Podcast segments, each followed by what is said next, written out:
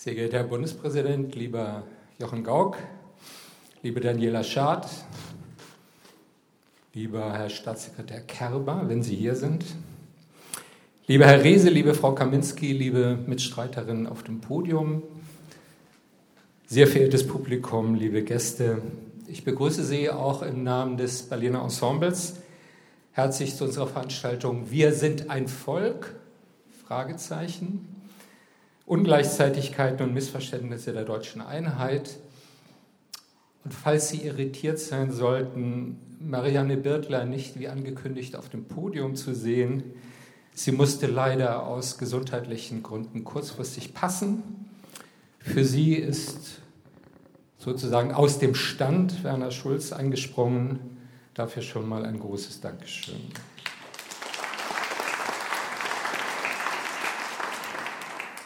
Bevor wir in Medias Res gehen, eine kurze, aber wichtige Vorbemerkung. Das ist, äh, wie Sie alle wissen, eine Veranstaltung unter Corona-Bedingungen. Ähm, dazu gehört die strikte Einhaltung einiger Regeln. Das ist auch deshalb wichtig, damit es auch künftig solche Veranstaltungen geben kann. Im gesamten Theater besteht Maskenpflicht. An Ihrem Sitzplatz können Sie die Maske abnehmen. Ähm, wir haben vor, Sie auch nach na, so etwa einer Stunde an der Diskussion zu beteiligen, mit der Möglichkeit, äh, Fragen an das Podium zu richten. Dazu stehen im Parkett zwei Mikrofone. Und um eine Frage zu stellen, muss man sich vor einem Mikrofon aufreihen, aber bitte mit Abstand, mindestens 1,50 Meter. Und auf dem Weg zum Mikro und auch beim Sprechen bitte mit Maske. Die Gäste auf dem ersten und zweiten Rang, herzlich willkommen, ähm, können auch Fragen stellen. Äh, wenn es geht, werden wir dazu eine eigene Runde machen, ähm, weil sie ihre eigenen Mikrofone haben. Die Veranstaltung wird aufgezeichnet und entweder komplett oder in Auszügen ins Netz gestellt. Zu guter Letzt möchte ich mich bei der Bundesstiftung Aufarbeitung für die finanzielle Förderung und beim Berliner Ensemble für die freundschaftliche Zusammenarbeit bedanken. Jetzt also zur Sache. Ausgangspunkt unseres Gesprächs sind die fortwährenden Differenzen und Irritationen zwischen Ost- und Westdeutschen. Und wenn ich das so sage, dann muss ich gleich einen Vorbehalt einschieben. Natürlich ist jede Generalisierung, die Ostdeutschen, die Westdeutschen, irreführend. Es gibt beide nur im Plural, nicht als homogene Gruppe, Gott sei Dank.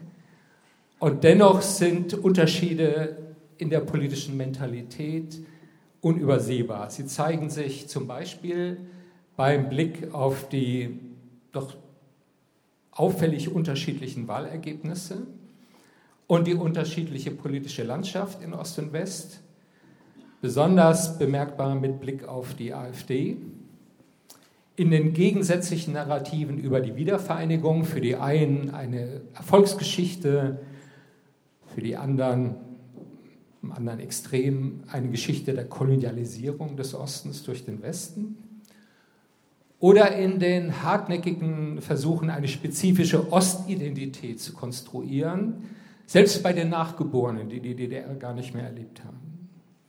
Woher kommen diese Diskrepanzen und was haben sie möglicherweise mit der Art und Weise zu tun, in der damals die Einheit vollzogen wurde? Diese Fragen wollen wir entlang von vier großen äh, Themenfeldern diskutieren. Das erste gab und gibt es ein unterschiedliches Demokratieverständnis in Ost- und Westdeutschland und rührt daraus möglicherweise die größere Distanz gegenüber der parlamentarischen Demokratie im Osten. Zweitens haben wir womöglich das nationale Element in der demokratischen Revolution von 1989 unterschätzt, also wir, die Westdeutschen. Ähm, dieses Element, in dem das Wir sind ein Volk kippte in Wir sind, nein, wir sind das Volk am Anfang, kippte in Wir sind ein Volk. während viele Westdeutsche sich damals schon im postnationalen und multikulturellen Zeitalter wähnten. Ein drittes Thema, unvermeidlich, wenn man über 30 Jahre deutsche Einheit spricht, ist der mit viel Bitterkeit aufgeladene Streit um die Abwicklung großer Teile der DDR-Industrie und die Rolle der Treuhand mit dem Vorwurf einer politisch gewollten Stilllegung der ostdeutschen Industrie, feindliche Übernahme. Und viertens haben wir möglicherweise einen Fehler gemacht, weil wir die Aufarbeitung der DDR-Vergangenheit primär auf den Stasi-Komplex konzentriert haben, statt sich mit dem SED-System umfassender auseinanderzusetzen. Für diese Diskussion haben wir ein, wie ich finde, ganz wunderbares Podium heute Abend. Ich begrüße ganz herzlich Dr. Wolfgang Schäuble, Präsident des Deutschen Bundestags, dem er seit nicht weniger als 48 Jahren angehört. Von, von 1984 bis 1989 war Herr Schäuble Bundesminister für besondere Aufgaben und Chef des Bundeskanzleramts. Danach Bundesminister des Innern und, wie wir alle erinnern, Bundesminister der Finanzen. Und er ist heute Abend auch deshalb hier, weil er den Einigungsprozess von der ersten Reihe aus mitgestaltet hat. Er war Verhandlungsführer auf Seiten der Bundesregierung für den am 2. Juli 1990 abgeschlossenen Einigungsvertrag. Herzlich willkommen, Herr Schäuble.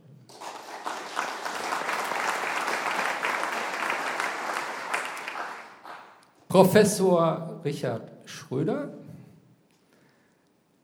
politischer Intellektueller, emeritierter Hochschullehrer für Philosophie an der Theologischen Fakultät der Humboldt-Universität Berlin,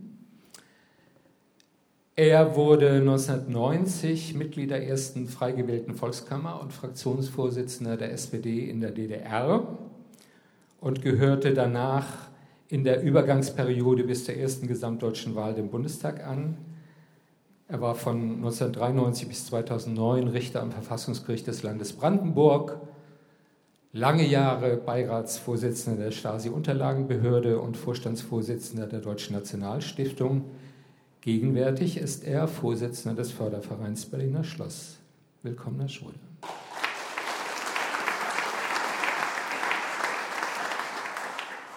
Angela Marquardt, zurzeit Referentin beim Fraktionsvorstand der SPD-Bundesfraktion. Diejenigen, die ein bisschen längeres politisches Gedächtnis haben, wissen, dass ihr politisches Leben lange Jahre eng mit der Partei des demokratischen Sozialismus, der PDS, verbunden war, also Vorläufer der Linken.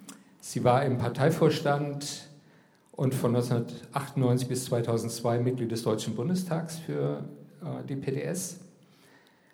Dann 2006 bis 2019 Mitarbeiterin von Andrea Nahles und zudem Geschäftsführerin des Arbeitskreises Denkfabrik in der SPD-Bundestagsfraktion Nachdem sie 2003 die PDS verlassen hatte, trat sie dann fünf Jahre später der SPD bei. Ihr Buch Vater, Mutter Stasi, mein Leben im Netz des Überwachungsstaats, das sie gemeinsam mit Miriam Holstein verfasst hat, erschien im Frühjahr 2015 im Kip Neuerwitsch Verlag. Wir freuen uns sehr, dass Sie da sind.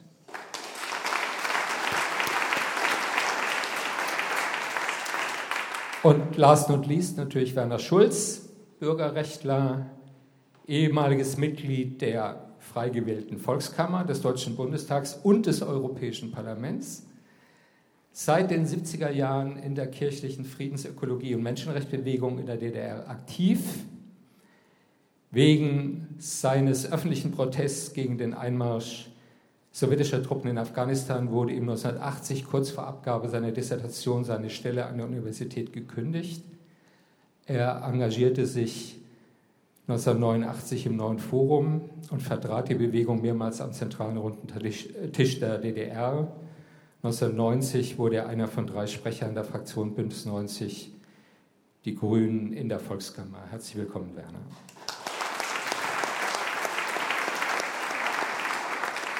So, ich würde gerne mit einer gemeinsamen Eingangsfrage an alle Podiumsteilnehmerinnen beginnen. Was ist Ihre Bilanz von 30 Jahren Einheit und woher kommen die fortwährenden Fremdheiten und Irritationen im innerdeutschen Verhältnis? Die Antwort sollte so nicht mehr als sieben Minuten in Anspruch nehmen. Bitte sehr, Herr Schäuble. Ich? Ja, klar. Warum? Wer sonst? Ja, warum ausgerechnet der Wessi in dieser Runde? Wir fangen schon wieder damit an. Weil Sie doch eine zentrale Rolle in diesem Prozess gespielt das haben. Das ist wahr. Gut, Bitte. also damit habe ich eine von den sieben Minuten schon äh, überbrückt. Ne? Woher kommt es? Zunächst einmal mit der Frage beschäftigen sich im Wesentlichen die Ostdeutschen. Wie ja übrigens auch in Meinungsumfragen, wenn Sie fragen, fühlen Sie sich als Deutsche oder als äh, Ost- oder Westdeutsche? In Westdeutschland antworten die Menschen insoweit als Deutsche oder sie sagen Badener wie ich oder Baden-Württemberger oder Bayer oder irgendwas. In Ostdeutschland sagen, glaube ich, immer noch an die 70 Prozent in erster Linie Ostdeutsch. Was also wohl etwas damit zu tun hat, dass ein erheblicher Teil der Menschen in den neuen, Bundesländern, in den neuen Bundesländern mit der Lage, so wie sie 30 Jahre nach der Vollendung der deutschen Einheit äh, ist, äh, jedenfalls das Gefühl haben, die, die Folgen der Teilung und die Überwindung der Teilung, das ist noch lange nicht überwunden und außerdem ist nicht alles gut gelaufen. Das hat eine Reihe, ich vermute, es hat eine Reihe von, von Ursachen. Ich will einfach ein paar Stichworte nennen. Denn der allgemeinste Stichwort, finde ich, ist schon, dass man alles, was man hat, weniger schätzt, als was man gerne haben möchte. Das ist eine zutiefst menschliche Erfahrung, trägt das marktwirtschaftliche Prinzip und vieles andere mehr. Das Institut von Allensbach und über Jahre äh, gemessen und auch zumindest in der FAZ immer veröffentlicht, hat mich immer amüsiert. Sie haben gefragt und haben im Laufe der Jahre seit der deutschen Einheit festgestellt, dass die Zustimmung zu Werten äh, wie Demokratie und Freiheit im Osten größer sei als im Westen, während im Westen der Wunsch nach sozialer Gerechtigkeit und, und mehr Gleichheit stärker sei als im Osten. Das ist einfach die alte Geschichte. Jeder wünscht das stärker, was er nicht so sehr zu haben glaubt. Deswegen gibt es da einen, einen schleichenden Wertewandel äh, und eine Anpassung ein Stück weit. Das Zweite ist, man vergleicht sich immer mit dem anderen in der Gegenwart und nicht mit seiner eigenen Lage früher. Und infolgedessen so ein typischer westdeutscher Hinweis, also mein lieber Mann, ihr habt es aber in Frankfurt an der Oder viel besser als vor 30 Jahren, tröstet wenig, wenn man feststellt, es sind immer noch Unterschiede zwischen Frankfurt an der Oder und vor allen Dingen möchte und Frankfurt am Main und vor allen Dingen möchte man das nicht von Westdeutschen her. Und das, das Dritte ist, da kommen wir auf einen Punkt, da werden wir nachher darauf zurückkommen. Wir haben Werner Schulz und ich haben letzte Woche, glaube ich, auch schon in, ähnlich, in ähnlicher Runde äh, diskutiert und sind zu dem Ergebnis gekommen, dass wir eigentlich äh, über die, so jedenfalls habe ich es verstanden, uns mit der, mit der Frage der, des Lebens in den 40 Jahren DDR viel weniger beschäftigen als mit, den, mit dem Leben in den 40 Jahren Bundesrepublik Deutschland. Wobei hinzukommt, die Westdeutschen haben sich eigentlich in ihrer Mehrheit so furchtbar in diesen 40 Jahren nicht für das Leben in, in, im anderen Teil Deutschlands interessiert, während die im anderen Teil Deutschlands schon durch das Fernsehen in einem starken Maße doch eine möglicherweise auch leicht verfälschte Vorstellung vom, vom Leben in der Bundesrepublik hatten, aber jedenfalls stärker darauf positiv oder negativ damit beschäftigt haben. Und das Wissen in Westdeutschland über das, was in, den, was in der damaligen DDR und in den, jetzt in den neuen Bundesländern war, ist auch relativ gering geändert. Und das nächste ist, den Punkt würde ich auch noch sagen, die Menschen im, in Westdeutschland mögen sich im Grunde überhaupt keine Vorstellung darüber machen, es interessiert sie. Üblicherweise auch nicht so furchtbar, welches ungeheure Ausmaß an grundstürzenden Veränderungen in nahezu jeder Beziehung die Menschen in den neuen Ländern aushalten muss. Ich lasse ganz die Frage, darauf werden wir kommen, äh, was, welches die Ursachen sind, ob das vermeidbar war oder nicht. Aber Tatsache ist, dass die Menschen, alle, die in der DDR gelebt haben, eine so grundlegende Veränderung äh, der allermeisten Lebensverhältnisse und auch eine vielfältige Verunsicherung erleiden mussten, für die im Westen war es ja offenbar schon eine erhebliche Zumutung, auch nur über die Frage, ob der Sitz von Parlament und Regierung etwa nach Berlin verlegt werden könnte, zu diskutieren. Ich habe das damals, ich habe es erst gar nicht verstehen wollen, äh, dass das ein Problem ist, aber es wird daran nur symbolisch sichtbar, dass man im Westen, das ist ja wunderschön und man hat ja auch immer so, aber dass sich für den Westen was ändert, hat man erst gar nicht begriffen. Das aber ist, und damit bin ich, habe ich wahrscheinlich auch die sieben Minuten schon überschritten, noch nicht, dann ist auch noch besser. Äh, das ist aber ein Punkt, von dem ich glaube, nachdem ich ja im Zusammenhang, auch im Vorfeld dieser, dieses 30. Jahrestages, mich immer wieder damit auch beschäftige, auch auseinandersetzen muss, ein Punkt, den wir viel stärker sagen sollten. Die Menschen in den neuen Bundesländern, jedenfalls die, die in diesen 30 Jahren in den neuen Bundesländern gelebt haben. Es hat sich ja inzwischen doch auch in einem erheblichen Maße die Bevölkerung äh, durch Mobilität auch in Deutschland sehr verändert. Aber die, die die 30 Jahre in den, in, in, in den neuen Bundesländern erlebt haben, haben gegenüber den Westdeutschen einen großen Vorteil. Nämlich sie sind im Aushalten solcher Veränderungen sehr viel mehr erprobt und deswegen können sie auch das, was uns auf uns alle ja in einem äh, Maße zukommt, wie wir uns wahrzunehmen, mit, mit verzweifelt wären. Aber durch die Pandemie sind wir jetzt geradezu äh, gezwungen.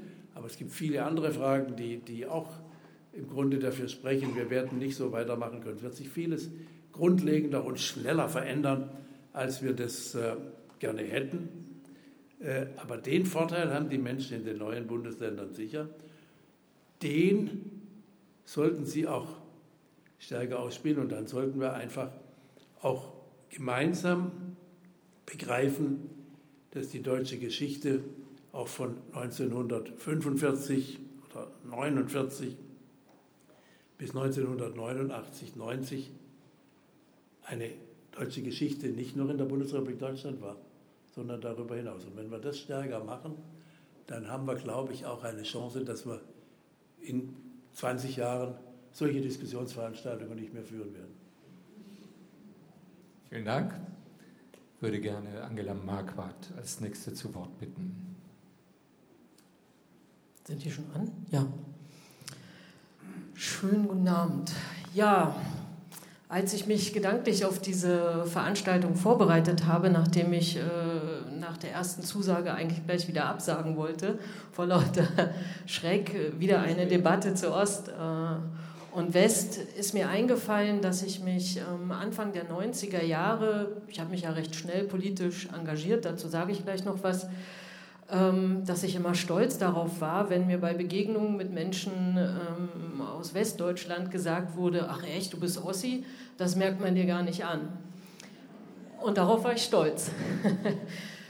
Das geht mir jetzt heute nicht mehr so, darauf bin ich jetzt nicht mehr angewiesen, dass man ähm, mir das sagt, aber tatsächlich resultiert aus dieser kleinen Anekdote ja, dass ich ganz offensichtlich in den 90ern schon ein Problem damit hatte, als Ossi stigmatisiert zu werden beziehungsweise dass ich es so wahrgenommen habe, dass es ein Stigma ist, ähm, ostdeutsch zu sein, hinsichtlich der Erfahrung, der Herkunft und dem, wie man betrachtet wird. Und ich gehöre ja nun zu der Generation, die mit dem Fall der Mauer 18 geworden ist. Ich habe mich mitten im Abitur befunden und kann für meine persönliche Bilanz einfach nur einen Satz sagen, ich habe nichts verloren, ich habe nur gewonnen.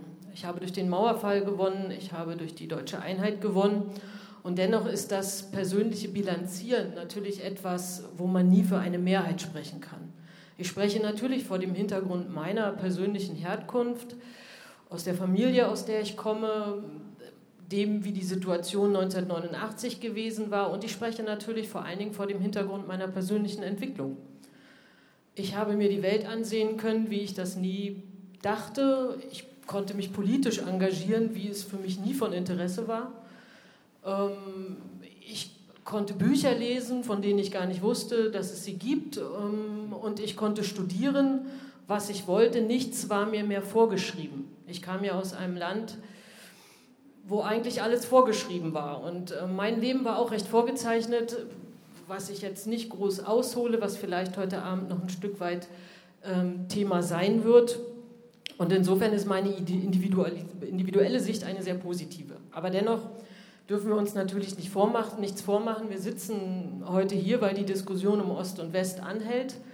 Auch wenn wir beide, Herr Schäuble, sicherlich hoffen, dass wir irgendwann nicht mehr solche Diskussionen führen wollen und ich ehrlich gesagt auch immer davon ausgegangen bin, dass ich 30 Jahre nach dem Fall der Mauer solche Diskussionen gar nicht mehr führe, weil ich mit diesem Gefühl Ost und West, ich lebe inzwischen länger in diesem Land, ähm, als ich in der ehemaligen DDR gelebt habe und ähm, möchte über dieses Land diskutieren, möchte über die Zukunft, über die Gegenwart diskutieren, aber natürlich auch ein Stück weit über die Vergangenheit, denn klar ist, und das hat ähm, Herr Dr. Schäuble ja auch angesprochen, es ist ein Wahnsinnstransformationsprozess, der hier geleistet wurde und natürlich hat er auch von den Menschen viel abverlangt und ähm, von heute auf morgen musste man sich auf ein neues System einstellen. Von heute auf morgen war mehr oder weniger alles neu. Man braucht gar nicht ins Detail zu gehen. Es war alles neu. Und im Resultat dieser Entwicklung, der positiven und der negativen Entwicklung, ist ja inzwischen selbst die Sicht auf die Erinnerung an das Leben in der DDR hart umkämpft. Wer definiert, wie das Leben in der DDR war? Das sind natürlich immer persönliche Erinnerungen, aber es sind auch gesellschaftliche, kollektive ähm, Erinnerungen an das System. Und dieser harte Kampf um die Deutungshoheit oder um die wahre, richtige Meinung, wenn ich zum Beispiel nur den Begriff Unrechtsstaat, den ich ohne Probleme benutze und auch der Meinung bin, dass ich in einem Unrechtsstaat äh, leben musste bis zu meinem 18. Lebensjahr. Aber ich möchte nicht wissen, wie viele unterschiedliche Meinungen jetzt auch zu diesem Thema im Publikum existieren. Und ich glaube, dass uns in dieser sage ich mal, pauschalen Euphorie, aber auch der pauschalen Ablehnung der Vorgänge nach 1989 die Differenzierung verloren gegangen ist. Natürlich habe auch ich in der DDR lesen und schreiben gelernt und bin auch ich gerne in die Ostsee gesprungen, wo ich groß geworden bin und das mache ich auch heute noch. Nichtsdestotrotz war es richtig, dass dieses Land untergegangen ist. Nichtsdestotrotz muss man sagen, dass dieses Land zu Recht untergegangen ist und diese Diktatur es nicht wert war, dass sie weiter ähm, bestehen durfte. Aber aus mir spricht natürlich auch jemand, der heute in diesem Land schon nach all den Debatten, die ich erlebt habe, mit einem Stück Gefühl von Scham und Schuld, was seine familiäre ähm, Herkunft anbetrifft, rumläuft. Und eigentlich brauche ich dieses Gefühl denke ich, gar nicht zu haben. Sie waren vor kurzem, Sie waren vor kurzem, Herr Dr. Schäuble, in der Unterlagenbehörde. Sie haben sich angeguckt, ähm, wie dort ähm, die Akten archiviert sind und so, haben sicherlich auch viel dort mit den Menschen gesprochen. Das heißt, für mich war diese Debatte um die DDR natürlich auch immer ein persönlicher Aufarbeitungsprozess und die gesellschaftliche Debatte war nicht differenziert genug. Es war sozusagen ein Urteil gefällt und zwischen Schwarz und Weiß gab es, gab es nicht mehr viel. Und insofern kann ich Ihnen nur recht geben, die 40 Jahre DDR müssen differenzierter und müssen, glaube ich, mehr in den gesellschaftlichen Diskurs, wenn wir über, über Demokratie fragen, wenn wir über Europa, wenn wir über Globalisierung reden, müssen sie natürlich mehr einfließen. Denn nur vor dem Hintergrund, dass wir uns mit der Vergangenheit auch differenzierter beschäftigen, können verschiedene Generationen auch ein positives Bild mitgeben. Ich bin immer sehr froh und auf der anderen Seite natürlich auch ähm, betroffen, wenn gesagt wird, Demokratie ist mir egal. Wenn ich Schulklassen erlebe im Deutschen Bundestag, mit denen ich diskutiere oder auch auf meinen Veranstaltungen und Lesungen, dann ist das immer so wunderbar, wie normal für sie Demokratie ist. Aber die ist nicht normal. Und das können die Menschen, die in der DDR gelebt haben, ähm, glaube ich, sehr gut erzählen. Und insofern hoffe ich auf eine interessante Debatte, in die ich mich jetzt gerne einbringe. Vielen Dank.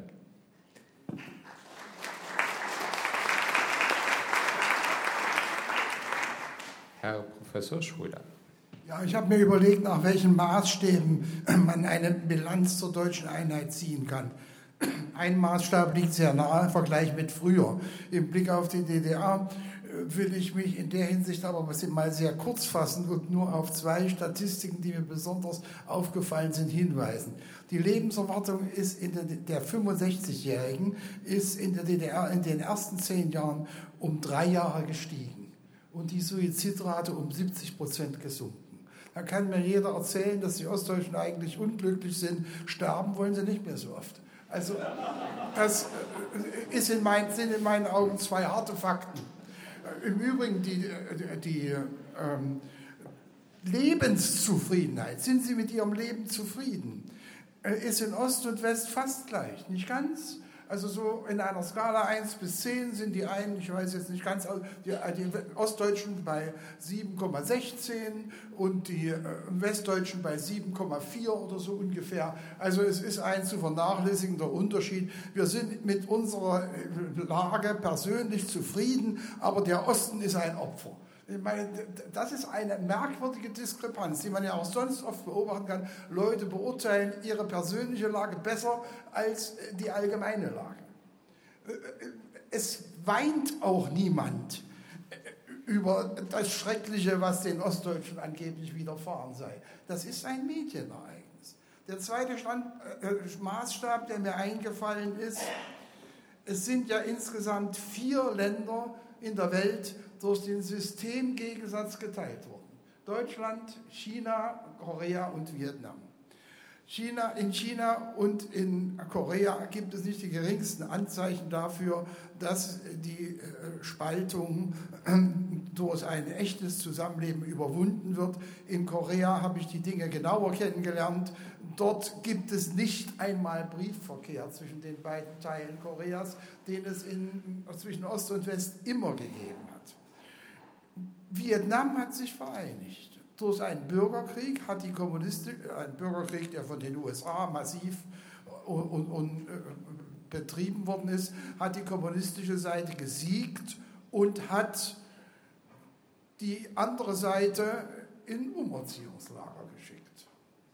Ich meine, alle SED-Genossen können sich eigentlich freuen, dass mit ihnen anders umgegangen worden der, äh, dieser Aspekt soll man nicht übersehen. Wir haben den nach, einem, nach, nach, dem, äh, äh, nach dem Ende einer Teilung möglichen die Ost-West-Konflikte oder Ost-Ost-Konflikte, Entschuldigung, wir haben mich versprochen, wir haben die Ost-Ost-Konflikte äh, gedämpft ausgetragen. Das finde ich gar nicht so schlecht. Der dritte Gesichtspunkt, der mir gekommen ist, ist, Fragen wir doch mal nach dem Stand der deutschen Einheit als Einheit im Vergleich äh, Europas. Da kann man erstens sagen, kaum war die Freiheit dazu gegeben, haben die Tschechen und Slowaken sich friedlich getrennt. Die Völker der Sowjetunion haben sich nach anfänglich blutigen Auseinandersetzungen im Baltikum auch friedlich getrennt. Jugoslawien hat sich in einem furchtbaren Bürgerkrieg getrennt. Alles nur Trennung. Es gibt eine einzige Vereinigung. Eine einzige Vereinigung und das ist die der Deutschen. Über den, äh, über den eisernen Vorhang hinweg angeblich sollte das Feuer und Wasser sein, was sich äh, gar nie vereinigen könne. Und nun gucken Sie sich mal um nach separatistischen Tendenzen. Gibt es in Italien, in Frankreich, in Spanien, in Belgien, in äh, Großbritannien, bloß nicht in Deutschland. Ich habe noch gar keinen einzigen äh, Artikel gelesen, wo jemand die Aufhebung der Vereinigung verlangt hätte. Wir streiten uns bloß, aber niemand will ausziehen. Ja, das ist doch schon mal was.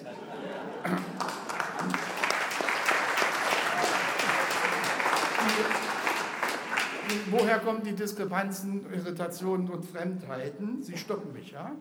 Ähm, äh, ähm, die kommen aus den äh, unvermeidlichen Asymmetrien des Einigungsprozesses. Der Einigungsprozess war nur möglich, weil es vorher eine Revolution in der DDR gegeben hat. Denn die SED hätte nie den Weg zur deutschen Einheit empfohlen. Das wissen wir doch alle. Die, die Folge einer Revolution ist eine ungeheure Verunsicherung, weil das bisherige nicht mehr gilt. Die Revolution hat die bisherigen Eliten entweder entthront oder jedenfalls noch zu einem erheblichen Teil entmachtet. Es gibt große Unsicherheiten, was jetzt gilt. Die, äh, im, Im Grunde befand sich die DDR 1990 in einem Zustand der Unregierbarkeit, der nur dadurch verdeckt wurde, dass soweit die neue frei gewählte Regierung den Weg zur deutschen Einheit beschritt, die Leute bereit waren, ihr zu folgen. Ansonsten aber äh, wäre diese Regierung, die nach der Revolution entstanden war, niemals in der Lage gewesen, eine durchgreifende Wirtschaftsreform anzuordnen. So, und nun ist also äh, äh, die Folge einer Revolution ist in diesem Fall wie in allen ehemals sozialistischen Ländern eine zweifache Transformation von der Diktatur zur, zur Demokratie und von der Planwirtschaft zur Marktwirtschaft. Und nun ist eine optische Täuschung entstanden. Die DDR-Bevölkerung hätte und auch ohne Vereinigung die Transformation zur Marktwirtschaft machen müssen, wie alle anderen ehemals sozialistischen Länder. Überall ist das ein schmerzlicher Prozess geworden.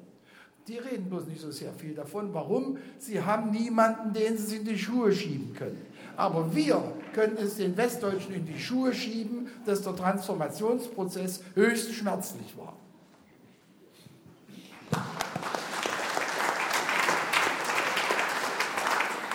Vielen Dank. Ich sehe schon, wir kriegen eine muntere, muntere Debatte. Werner Schulz will vielleicht gleich mal mit einem Widerspruch anfangen und auf meine Vorredner reagieren, weil Angela Marquardt kein Land ist untergegangen, sondern wir haben ein System, eine Diktatur zum Teufel gejagt. Das ist, glaube ich, ein Unterschied. Denn diese DDR war für mich immer eine Lüge mit drei Buchstaben. Also keine deutsche demokratische Republik, sondern ein demagogisches Diktaturregime. Das ist, glaube ich, der große Unterschied. Und wenn Menschen wie Gerhard Schröder gesagt haben, Deutschland ist größer geworden, irrt er auch. Ja?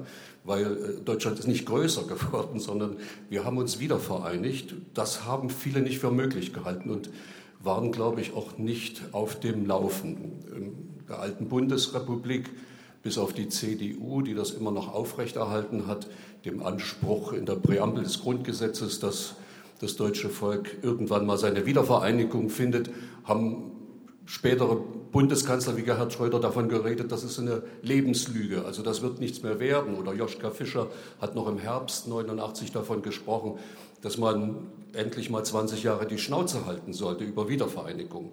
Nach zehn Jahren hat er sie wieder aufgekriegt und wurde deutscher Außenminister des Vereinten Deutschlands. Auch das ein kurioser Nebensatz.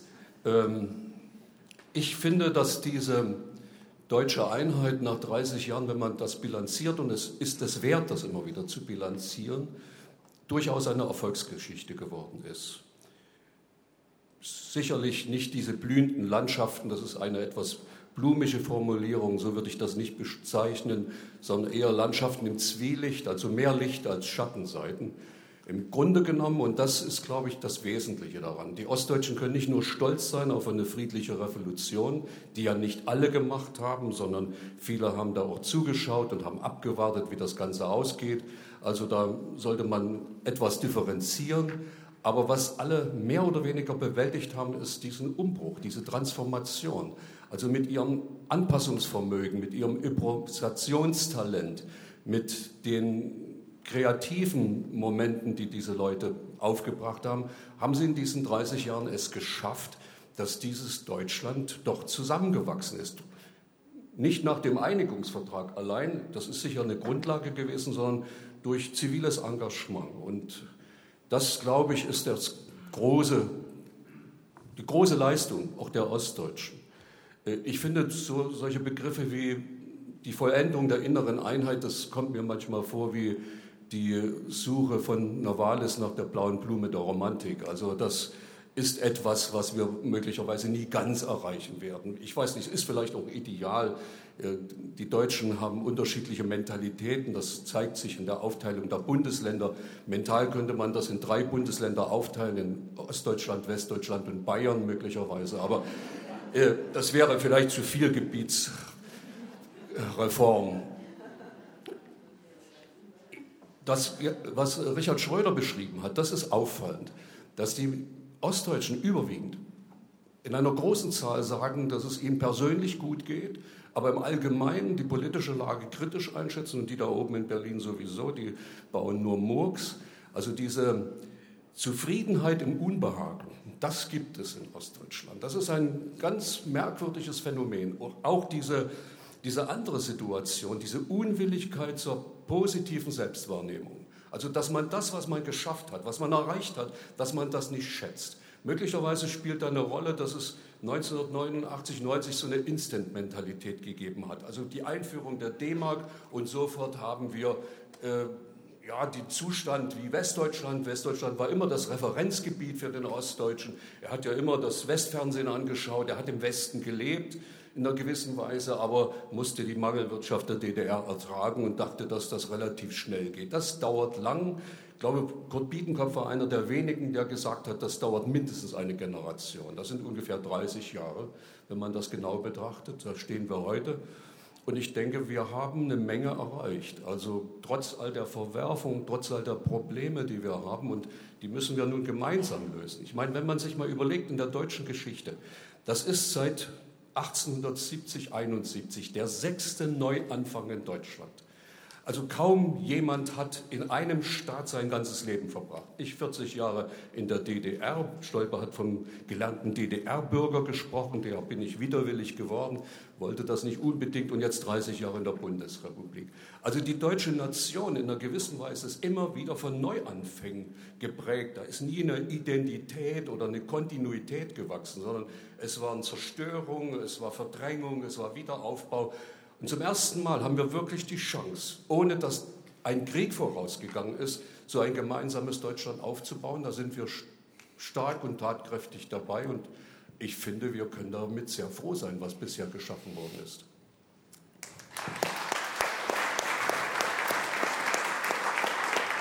Vielen Dank. Ich würde gerne jetzt mal ein bisschen wieder den Stachel löten und fragen, ob wir jetzt nicht doch ein allzu rosiges Bild gezeichnet haben. Ich, ähm, vielleicht fangen wir mit der Demokratiefrage an. Es gibt, ich glaube, aus 2019 eine Allensbach-Umfrage, nach der nur 42 Prozent der Ostdeutschen äh, denken, die Demokratie sei die beste Staatsform.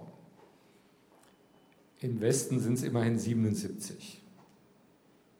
Auch nicht überwältigend, aber deutliche sagen, Differenz. Und wenn wir uns mal die politische Landkarte der Wahlen angucken, dann fällt ja doch signifikant auf, jetzt in NRW, gerade bei den Kommunalwahlen, AfD so um 4 Prozent, im Osten eigentlich durchgängig über 20 äh, und in bestimmten Regionen deutlich stärker.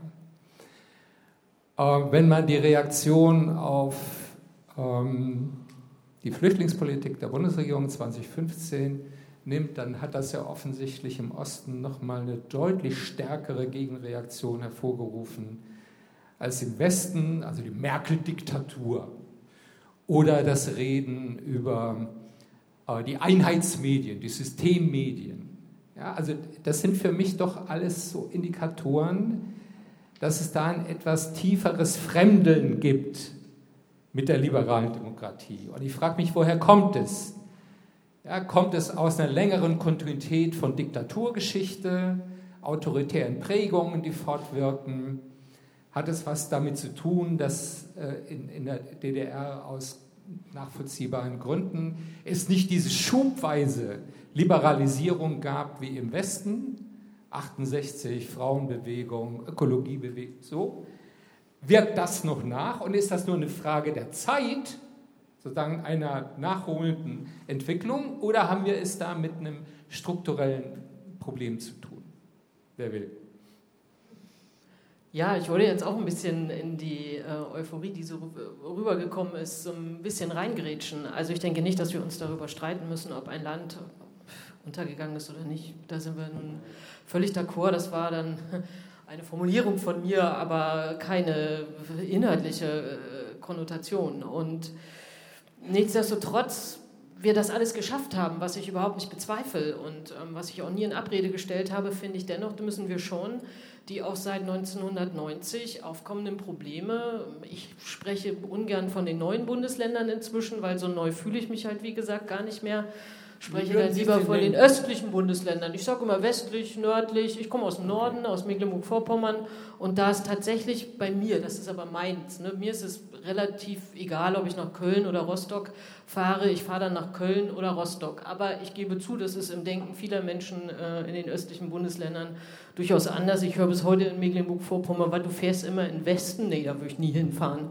Also das sind so Sachen, klar, das will ich gar nicht ähm, wegreden. Aber ganz ehrlich bin ich äh, politisch aktiv geworden, neben der Tatsache, dass wir endlich äh, Schülersprecher wählen konnten, noch in meinem letzten Jahr im Abitur, weil ich von Anfang an mit dem Problem des Rechtsextremismus konfrontiert gewesen bin in Mecklenburg-Vorpommern. Meine ersten Erfahrungen, die ich sozusagen in der Demokratie sammeln durfte, waren viermal verprügelt zu werden zwischen 1990 und 1994 und das jeweils in öffentlichen Verkehrsmitteln, die ich bis heute nicht benutze.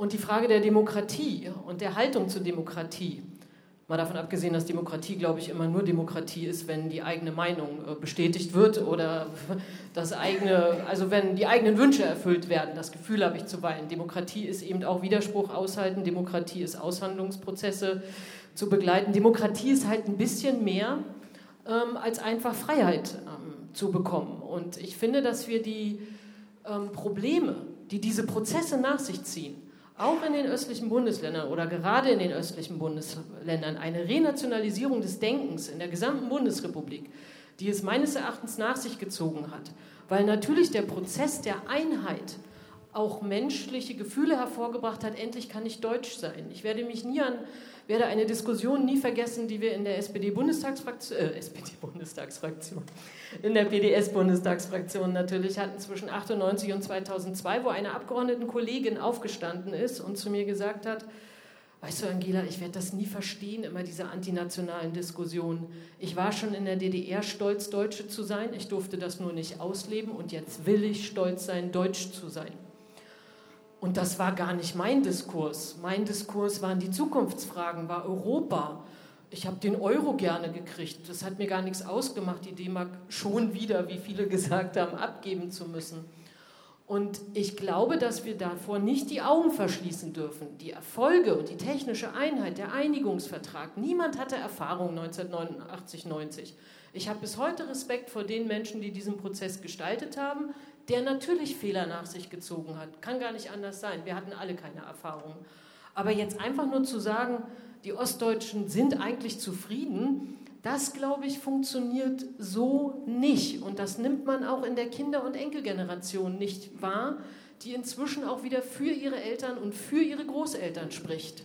Die verloren haben, die Verluste erlitten haben, die für sich das halt einfach anders definieren. Und wenn wir diesen Diskurs wieder einfach übergehen, werden wir in zehn Jahren hier wieder sitzen und über Ost und West streiten. Das ist aber, das ist aber von Ihrer Partei, Ihrer früheren Partei auch kräftig geschürt worden. Das muss man dazu sagen. Also diese ganzen Begriffe Kolonialisierung beispielsweise, geschrieben mit Kohl, ja, also Kolonialisierung, Helmut Kohl, der das Land übernommen hat. Oder die, die Siegerjustiz beispielsweise. Das ist ein eine Diffamierung, mit der die Rechtsprechung der Alliierten nach dem Krieg angegriffen worden ist, oder die Bürger zweiter Klasse. Das ist, sind alles Begriffe, die die PDS in den 90er Jahren ausposaunt hat. Es gibt keine Bürger zweiter Klasse in diesem Land. Das ist ja gerade die Krux der friedlichen Revolution, dass man die Bürgerrechte errungen hat. Heute, heute erntet die AfD das, was die PDS gesät hat. Der Protest von links ist nach rechts gegangen. Ja, eine Protestpartei. Aber ich will, ich will zur Demokratie noch was sagen, weil das ja die eigentliche Frage war. Oder, oder auch zu diesem untergegangenen Land. Das ist ja nicht ein Sprachfehler bei Ihnen, sondern der zieht sich ja bei Jana Hensel oder Wolfgang Engler durch. Das ist ja immer das verlorene Land, das verschwundene Land. Aber unterstellen Sie mir jetzt bitte nicht, ich habe eindeutig Haltung bezogen, okay, dass ich nichts ja verloren habe. Ich, will, ich habe nein, nur nein, gewonnen. Ich will nur sagen, ich will nur sagen es zieht sich allgemein durch. Es gibt noch mehrere, das, ich habe das immer unter Ostalgisi beschrieben, ja, das Ganze. Also es war nicht alles schlecht, es war sogar vieles besser. So ungefähr ist das Ganze aufgebaut worden. Ein Grundproblem ist, dass die Ostdeutschen eine Doppeldiktatur erlebt haben. Und zwar die braune Diktatur ist nie richtig aufgearbeitet worden. Die rote, da sind wir dabei. Das ist außerordentlich schwierig. Und das hat natürlich, äh, wenn man so will, eine gewisse Ohnmacht bei diesen Leuten hervorgerufen oder hinterlassen. Es ist eine unglaubliche Prägung eines autoritären Charakters. Es ging im Grunde genommen der DDR immer sehr autoritär zu. Von Demokratie war da keine Rede. Die Urerfahrung der Ostdeutschen war dann 89, man geht auf die Straße und protestiert gegen etwas und dann muss sich das ändern. Das wird auch heute gemacht. Also Begida und solche Sachen sind anknüpfend an die Urerfahrung. Man geht auf die Straße und protestiert. Dass man sich die Mühe macht, diesen kleinteiligen, nervenden und anstrengenden Prozess der Demokratisierung zu eigen macht, da fehlt es dann allerdings. Die Leute äh, lebt man dann nicht in, in der Kommunalpolitik und dergleichen mehr. Das, das sind grundsätzliche Probleme, die es im Osten mit der Demokratie gibt. Vielen Dank. Herr Schottle. Ich wollte zunächst einmal sagen, auch wenn in der Diskussion zwischen äh, Werner Schulz und äh, Angela Marquardt schon jetzt ausgeräumt ist, ein, ein Westdeutscher, wobei ich, wie gesagt, Westdeutsch ist eigentlich kein Begriff, gibt es nicht. Ah, ich bin Baden-Württemberger und ich unterscheide mich fundamental von Bayern. Und wenn Sie genauer hinschauen, ist es zwischen Badern und Württemberger, naja, eigenes Thema. Aber in, in, in dem, was wir heute dann so weit Westdeutschland bezeichnen und Ostdeutschland nicht als Ostdeutschland bezeichnen wollen, müssen wir es als neue Bundesländer bezeichnen, obwohl es keine neuen Länder sind. Äh, aber Thüringen ist für mich nicht, nicht Osten. Und Sachsen ist jedenfalls nicht Norden. Und so, aber das ist nicht der Punkt. Nur bei uns, es käme niemand auf die Idee, in Baden-Württemberg zu sagen, mein Land. Mein Land ist immer Deutschland gewesen. Das war geteilt. Die Westdeutschen haben, das habe ich vorher versucht zu sagen, das ist meine Kritik an uns Westdeutschen, in 40 Jahren sich für den anderen Teil Deutschlands nicht so furchtbar interessiert. Aber sie sind nie auf die Idee gekommen zu sagen, das, war, das ist ein anderes Land. Das war eine eher politische, teilweise auch äh, intellektuelle Debatte. Westdeutsche kennen Buch von Theo Sommer, Reise in ein fernes Land. Und ja, gut, äh, der wird es heute auch nicht mehr gerne anschauen, oder wenn, wenn er, äh, denn so fern war das Land auch nicht. Wenn man, wenn man in, der, in der DDR war, hat man immer das Gefühl gehabt, man ist nicht in einem anderen Land, sondern man ist in Deutschland. Das sind zwar, die Deutschen sind, wie sie sind, komisch, vielfältig, äh, aber ich habe nie das als anderes Land empfunden. Und jetzt mit der Demokratie und, und Herr Füchs, Sie haben es ein bisschen zu arg auf das Thema AfD bezogen. Da ist zwar was in den Wahlergebnissen dran, aber jetzt sage ich als Baden-Württemberger wieder, also so beschränkt auf Ostdeutschland ist es dann auch nicht. Und übrigens auch der, der, äh, die, die Beunruhigung, die durch die, die in der Folge der ja zunächst einmal hoch angesehenen Entscheidung am 4. September mit den 2015 gewesen ist, die war ja die Entscheidung am 4. September 2015 ist ja im Prinzip auch gar nicht umstritten, sondern wie man mit der, in der Folge mit einem nicht mehr kontrollierbaren äh, äh, Folgen umgegangen ist oder umgehen konnte oder so, das quält uns seitdem auch. Das ist nicht auf Ostdeutschland beschränkt. Und dann will ich gleich noch hinzufügen, ein nicht unerheblicher Teil der Führungsleute der AfD kommt nicht aus dem Osten. Auch Herr Gauland war zwar äh, Fraktionsvorsitzender, glaube ich, im Brandenburgischen Landtag, aber der Herr Gauland ist nun ein sehr typischer Westdeutscher. Ein ganz typischer Westdeutscher. Und äh, die anderen aus der Führungskrew, aus der älteren Führungskrew im Wesentlichen auch, unter den neueren sind unterschiedliche.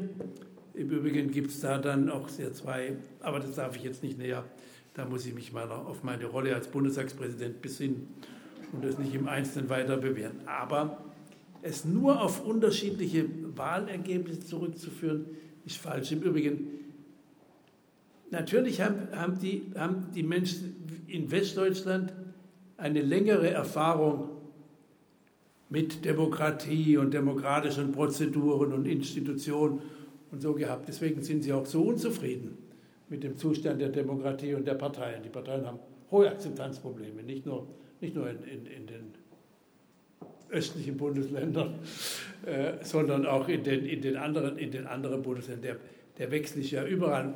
Und manche der Entwicklungen, unter denen wir glauben, sie würden uns in Deutschland spezifisch teilen, die habe ich zuvor, ich lebe an der Grenze zu Frankreich, in der Nachbarschaft von Straßburg, über Jahrzehnte schon in Frankreich beobachtet.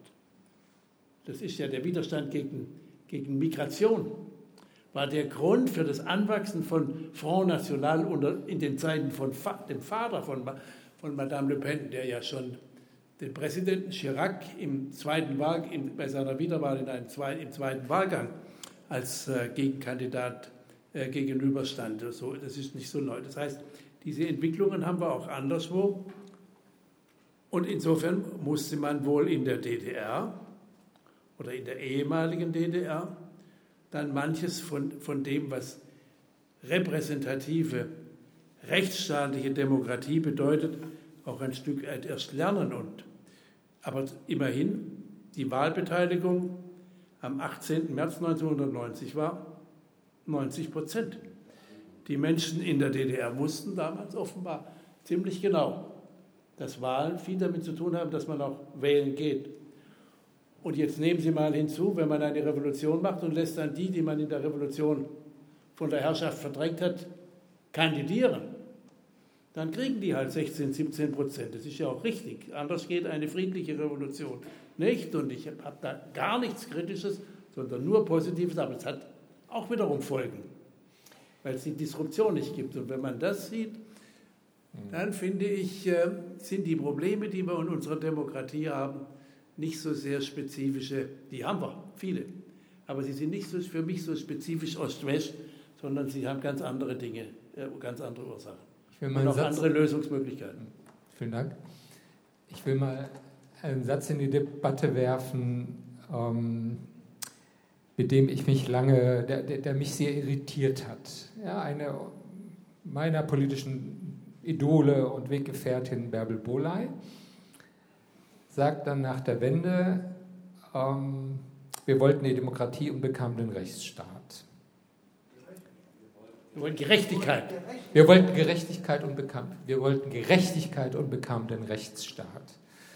Herr Schröder, wie interpretieren Sie das? Was ist das Gerechtigkeit soll hier offenbar etwas äh, bezeichnen, das tiefe Genugtuung verschafft. Vielleicht so ähnlich wie das Urteil Salomos oder so etwas. Das Dumme ist, äh, dass äh,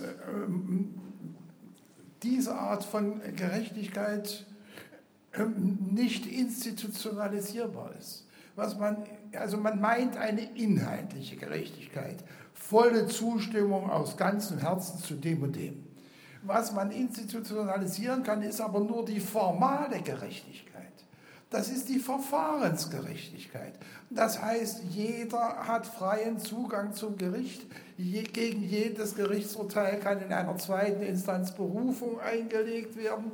Und lauter solche Bestimmungen, formale Bestimmungen, aus denen in, äh, in bestimmten Situationen auch die Angeklagten profitieren das widerspricht einem, wie soll ich sagen, naturwüchsigen Gerechtigkeitsverständnis, welches ungefähr so geht, die Guten ehren und die Schlechten verdammen. Und äh, der Rechtsstaat verfährt nicht so, sondern der sagt im Zweifel für den Angeklagten keine rückwirkenden Gesetze, keine Strafe ohne Gesetz und lauter solche Bestimmungen, die das Resultat von Justizirrtümern sind. Der Rechtsstaat ist, äh, schreibt die formale Gerechtigkeit groß, weil die Erfahrung lehrt, das ist noch der beste Schutz vor Willkür. Und das macht die Herzen nicht warm, der Formelkram, wie man sagt. Das macht die Herzen nicht warm. Aber es verhindert Justizirrtümer oder hm, andere schwache Stellen. Ich habe der Bärbel Bolley hm, den Satz ein bisschen übel genommen und habe gesagt, du bist naiv. Du hast dich nicht gründlich mit der Problematik Rechtsstaat und Gerechtigkeit beschäftigt, sonst hättest du den Spruch nicht gemacht.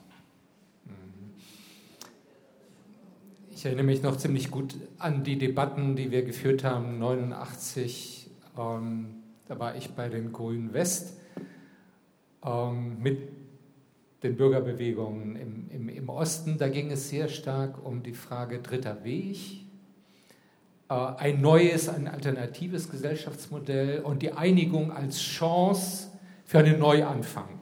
Das verknüpfte sich auch mit der Diskussion um neue deutsche Verfassung, breit getragene Initiative, Wolfgang Ullmann und äh, viele andere. Werner, war das äh, illusionär, war das naiv oder trägt das mit dazu bei, dass es heute in Teilen Ostdeutschlands dieses Gefühl gibt, uns ist was übergestülpt worden? Schwer zu sagen, es ist ja ein, ein, Entwicklungsprozess gewesen, man muss das ja so sehen. Niemand konnte davon ausgehen, dass am 9. November die Mauer durchbrochen werden könnte. Niemand konnte davon ausgehen, dass am 9. Oktober in Leipzig diese große Montagsdemonstration gewaltlos ablaufen würde. Und insofern, sowohl im Westen als auch im Osten, war niemand darauf vorbereitet, auf, auf, auf diese Wiedervereinigung. Das beschreibt wahrscheinlich, warum dieser, dieser plötzliche Freudentaumel nicht direkt in einen Bewusstseinswandel überführt werden konnte, in Ost und West. Natürlich gab es Überlegungen, wie kann diese DDR reformiert werden, umgestaltet worden. Ich glaube, von dem dritten Weg hat niemand direkt gesprochen, kann ich mich nicht erinnern. Das ist uns nachhinein von Politologen überwiegend aus dem Westen aufgepropft worden. Aber es gab, es gab Vorstellungen, wie kann man die DDR reformieren. Das war die ganze Zeit in den 80er Jahren, hat die Opposition darüber nachgedacht, weil wie, wie kämpft man gegen ein System, was bis an die Zähne bewaffnet ist und was das Land hermetisch abgeriegelt hat. Das war ja außerhalb jeglicher Vorstellung, dass wir praktisch die Sperrzone durchbrechen würden. Einigen von uns war klar, dass die nationale Frage sofort steht, wenn diese Grenze aufgeht, dass im Grunde genommen eigentlich nur 53 und 61 dieser Exodus abgehalten wurde und dass die nationale Frage auf uns zurückkommt. Ich will mal kurz sagen, wie das auch widersprüchlich und dissonant im neuen Forum abgelaufen ist. Wir haben ja gerade von Bärbel Boley gehört. Sie gehörte mit zu denen, die der Meinung waren, wir müssten erstmal die DDR reformieren. Ich kann mich noch gut an die Gründungsversammlung erinnern. Da hat Jochen Gauck, der hier sitzt, einen Änderungsantrag eingebracht, der zum Inhalt hatte, dass das neue Forum die Option zur Wiedervereinigung verfolgt. Das war der Auflöser dieser Veranstaltung. Darauf sind Bärbel Boley und Anhänger rausgetreten und haben mit den Füßen aufgestampft und haben gesagt, das ist nicht mehr ihr neues Forum und die Mehrheit soll jetzt den Saal verlassen. Wir waren dann so kulant und haben gesagt, ihr könnt als Gruppe Aufbruch 89 im neuen Forum weiter mitmachen. Das heißt, auch im Westen, der Zehn-Punkte-Plan von Helmut Kohl war ja nicht gleich die stürmische Wiedervereinigung. Das alles hat gedauert und insofern hat man sich schrittweise darauf zubewegt. Es ging dann sehr rasant. Ich glaube, es war sehr wichtig, dass man außenpolitisch, und das ist das große Verdienst von Helmut Kohl, außenpolitisch die Dinge zusammengekriegt hat, um diese Wiedervereinigung zu machen. Wir haben allerdings, glaube ich, auch einige Chancen vertan und verpasst und verpatzt dabei, weil alles so sehr schnell ging. Also die Verfassung vom runden Tisch hatte schon Substanz und mir wäre es lieb gewesen, wir hätten Grundgesetz und Verfassung vom, neuen, äh, vom, vom runden Tisch in irgendeiner Weise zusammengebracht. Diese Wiedervereinigung hat keine gemeinsame Gründungslegende. Sie hat die Herzen nicht so unbedingt warm gemacht und ein Freudentaumel vor dem Reichstag hält eben nicht ewig an und ein Bürgerfest, handverlesen irgendwo, äh, ist äh, nicht unbedingt am 3. Oktober so der Höhepunkt der deutschen Wiedervereinigung. Äh, da ist emotional etwas schiefgelaufen, glaube ich. Herr Schäuble, in dem, was Werner Schulz jetzt beschreibt, lag da eine verpasste Chance? Sie haben vorhin in Ihrem Eingangsbeitrag gesagt, wir haben auch Fehler gemacht, wir hätten einige Dinge anders machen können oder sollen. Äh, gab es zu wenig Spielraum für eine eigene Prägung, für eine eigene Stimme, für eine Mitgestaltungsmöglichkeiten für die Ostdeutschen? Ich bin gar nicht sicher, ob ich in meinem einleitenden Wort gesagt habe, wir hätten eigene Fehler gemacht. Weil dann werde ich nämlich immer gefragt, welche, und dann kann ich, finde ich keine richtige Antwort. Ja. Aber das ist nicht der Punkt. Nein. Äh, das, da sind wir wieder bei den spezifischen unterschiedlichen Betrachtungsweisen zwischen den Ostdeutschen und dem, und dem Rest der Deutschen.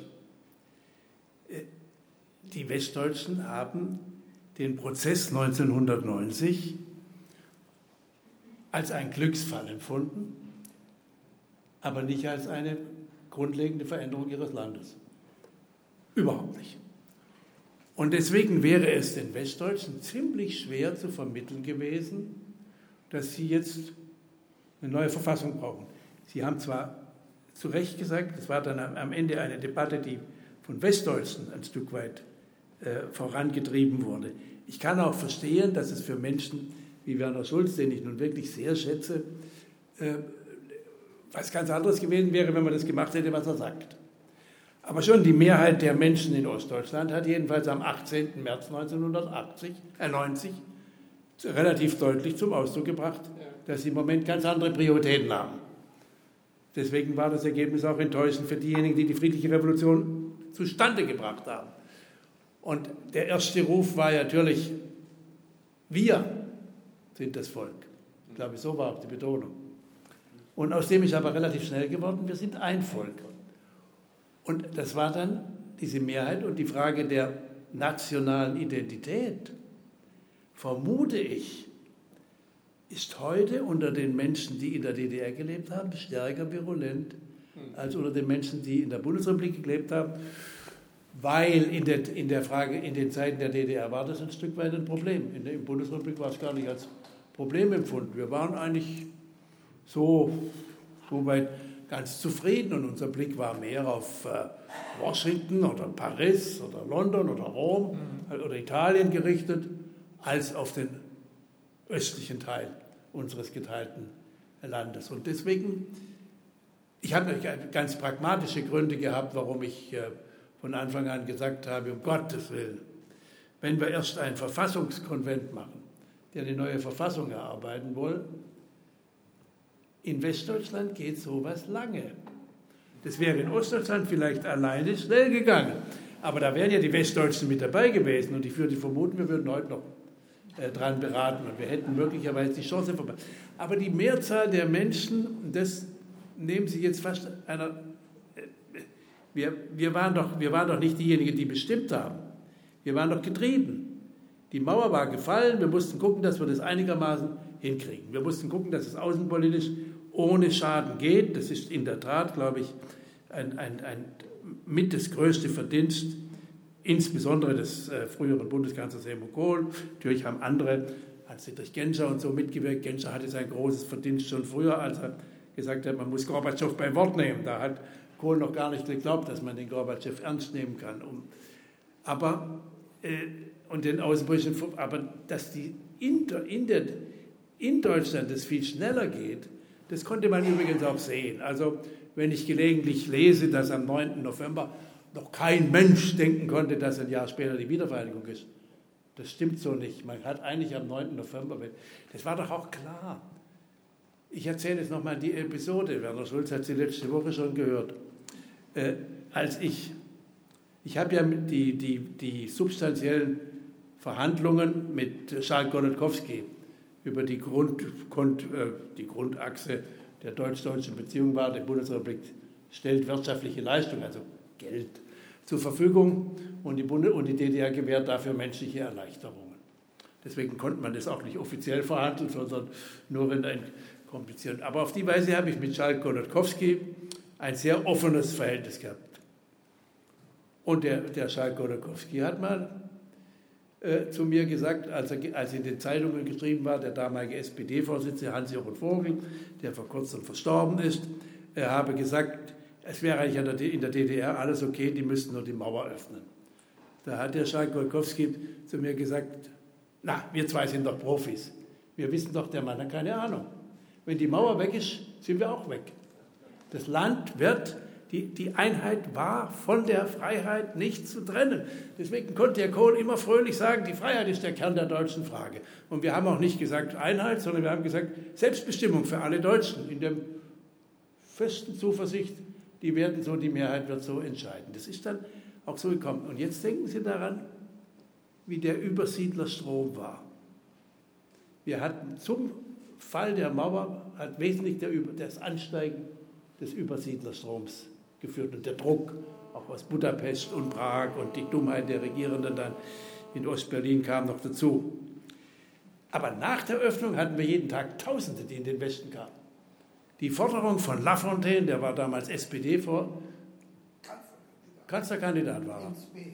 Kanzlerkandidat. Und der hat, der hat gefordert, jetzt wo die Ostdeutschen, also die DDR, die Menschen aus der DDR kommen können, jetzt können sie auch wieder zurück. Wir schaffen das Aufnahmeverfahren ab. Also wir beenden die eine deutsche Staatsangehörigkeit rechtlich. Und es war eine Forderung, die hatte Zustimmungswerte in Meinungsumfragen von 80 und mehr Prozent in der Bundesrepublik, auch unter den CDU-Mitgliedern, auch im CDU-Präsidium. Es gab wenige, die da entschlossen waren. Ich war einer davon und Genscher war, hat mich dabei gestützt, denn ich alleine hätte das in der CDU nicht halten können, aber mit dem Koalitionspartner. Dass wir das nicht machen. Aber dann war klar, dann müssen wir schnell die D-Mark einführen, den Ruf kennen Sie besser als ich.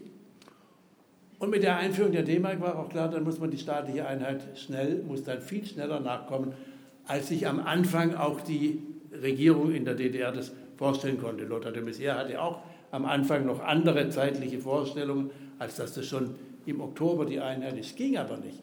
Und dieses Tempo, das ist nicht in Bonn bestimmt worden, überhaupt nicht, sondern dieses ist durch den aufgestauten Wunsch der Menschen in Freiheit zu leben und dann plötzlich auch zu sagen, naja, wenn schon, dann wollen wir jetzt auch wirklich.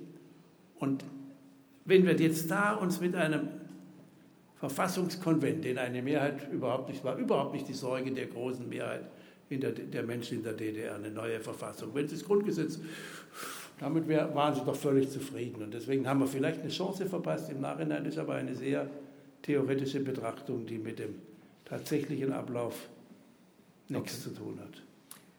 Vielen Dank.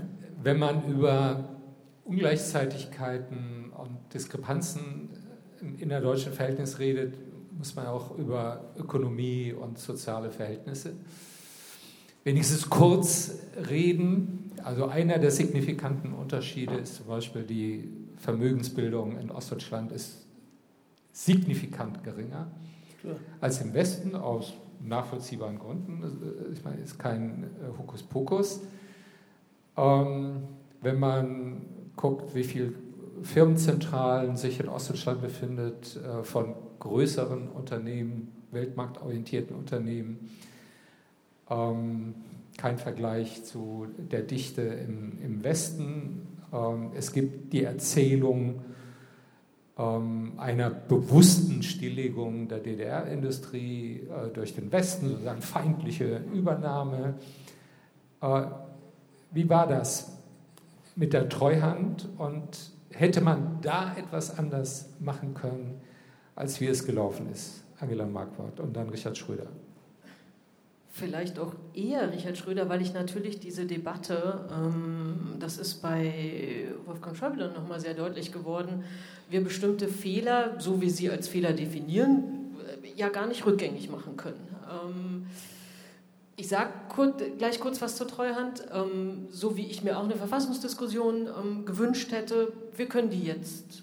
Die, das ist so gewesen, wie die deutsche Einheit gelaufen ist und das ist nicht mehr rückgängig zu machen. Und ähm, was aber zu gestalten ist, ist die Gegenwart.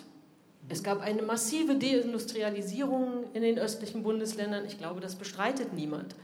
Ob daran ausschließlich die Treuhand schuld ist oder die, der Nachbau, sage ich mal, der alten Bundesrepublik, so nenne ich es mal so ein bisschen ähm, salopp, dass also sozusagen gar keine eigenständige Entwicklung ähm, mehr möglich war in den neuen Bundesländern, das ist eine teilweise, wie ich finde, müßige Diskussion. Aber heute damit umzugehen, dass wir weniger ostdeutsche Führungskräfte haben, dass wir äh, weniger Unternehmen haben, die sich in Ostdeutschland ansiedeln, aus den unterschiedlichsten Gründen, bis hin zu der Thematik Rechtsextremismus. Dass es Firmen gibt mit multikulturellen Mitarbeiterinnen und Mitarbeitern, die bewusst nicht nach ähm, Ostdeutschland gehen wollen, weil sie Angst haben um ihre Mitarbeiterinnen. Das alles sind Probleme der Gegenwart, die wir gestalten können, vor dem Hintergrund, dass wir natürlich einen Diskurs führen können, was falsch gelaufen ist ähm, aber der hilft uns vielleicht bei der Interpretation heutiger äh, Diskussionen und dass Politik vorbei an Bürgerinnen, äh, an den Interessen von Bürgerinnen und Bürgern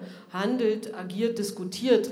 Das haben wir ja bis heute. Wenn es nicht das Interesse der Mehrheit war, über die Verfassung zu diskutieren, wo ich vorsichtig wäre, ähm, so eine These zu schwingen, hätte man sie ja trotzdem initiieren können. Aber hätte, hätte, hätte. Ich würde sozusagen lieber über die Diskussion heute, weil wir haben die Möglichkeit, bestimmte Dinge nicht rückgängig, aber anders zu gestalten heute. Und da können wir noch hundertmal über die Treuhand diskutieren. Natürlich hat sie Verletzungen hinterlassen. Natürlich war nicht jeder Betrieb, ähm, der da, sage ich mal, pleite gemacht wurde, jetzt auch ein bisschen mit Absicht zugespitzt, denn dass die DDR nicht konkurrenzfähig war. Ich meine, ich bin nie gerne Trabi gefahren und also man muss auch diesem Mythos, alles hätte erhalten werden können, glaube ich, durchaus sehr konsequent entgegenwirken. Ähm, und ich muss mir auch immer anhören, dass ich in Mecklenburg-Vorpommern auf gar keinen Fall Lübser trinken darf, weil es von einer großen Westfirma übernommen. Ich muss Rostocker trinken und so. Kann man alles machen, aber das sind ja keine Debatten, die sozusagen die ähm, Probleme anpacken. Und die Problematik Führungskräfte, die Problematik Bildung, die, die, soziale Problematik, die Rechte von Frauen, all diese Diskussionen, die wir ja führen und die wir auch seit den 90er Jahren führen, um die wir ringen, ähm, die will ich heute in Gegenwart führen, vor dem Hintergrund dessen, dass wir alle einen Prozess hinter uns haben, von dem wir am Anfang nicht wussten, wie er am Ende bei rauskommt. Aber ich will darüber reden, wie wir diese Demokratie und die parlamentarische Demokratie vor dem Hintergrund all der Fragen, die sich stellen, erhalten. Inzwischen reden wir im Osten ja davon, dass man bald Angst haben muss, dass wir ganze Dörfer haben, die nicht mehr demokratisch sind. Wenn ich an Dorero in Mecklenburg-Vorpommern denke, und da geht es mir nicht um die AfD, das ist ein Problem, da gibt es äh, sozusagen ganz andere Probleme. Insofern, na klar, wir können gerne die Treuhand diskutieren, aber manchmal ist es halt schwierig, lasst uns echt das heute anpacken. Und nicht immer in der Vergangenheit leben. Und diese Debatten, da müssen wir die gesamte Bundesrepublik mitnehmen. Die, die Probleme, die sich stellen, sehe ich nicht unter einer Ost-West-Brille. Aber natürlich hat Ostdeutschland spezifische Probleme. Lösen muss die Bundesrepublik die. Müssen wir sie mit Europa? Müssen wir sie global lösen und nicht ostdeutsch? Aber ich wünsche mir, letzter Satz, dass dann Ostdeutsche in diesen Diskursen mehr präsent und auch mehr sich zu Wort melden. Mir schweigen auch die Menschen in den östlichen Bundesländern zu bestimmten Problemen viel zu sehr. Und den Fingerzeig auf die Treuhand kann man machen, hilft uns aber heute nicht mehr sehr viel. Herr Schulze.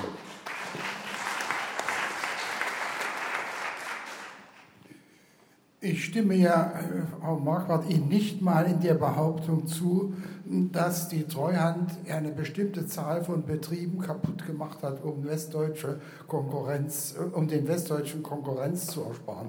Äh, selbst darin stimme ich Ihnen nicht zu.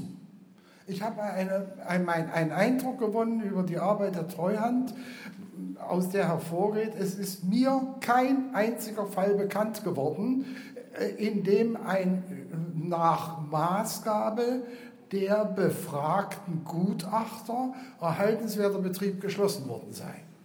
Ich meine, ich warte immer noch auf den Fall, den mir jemand zeigt. Frau Köpping hat ein Buch geschrieben, darin hat sie behauptet, sie hätte den Fall, nämlich Groß-Dubrau. Groß-Dubrau, da hätten sie Elektroporzellan hergestellt und die seien mit modernsten Maschinen ausgestattet gewesen. Plötzlich sagt die Treuhand, alles veraltet, hätte es geschlossen. Ein Westdeutscher Investor hätte die Maschinen abtransportiert und die Rezepte und die, äh, die, die, die Rezepturen und äh, den Tresor mit dem letzten Gehalt auch. Das steht so in Ihrem Buch.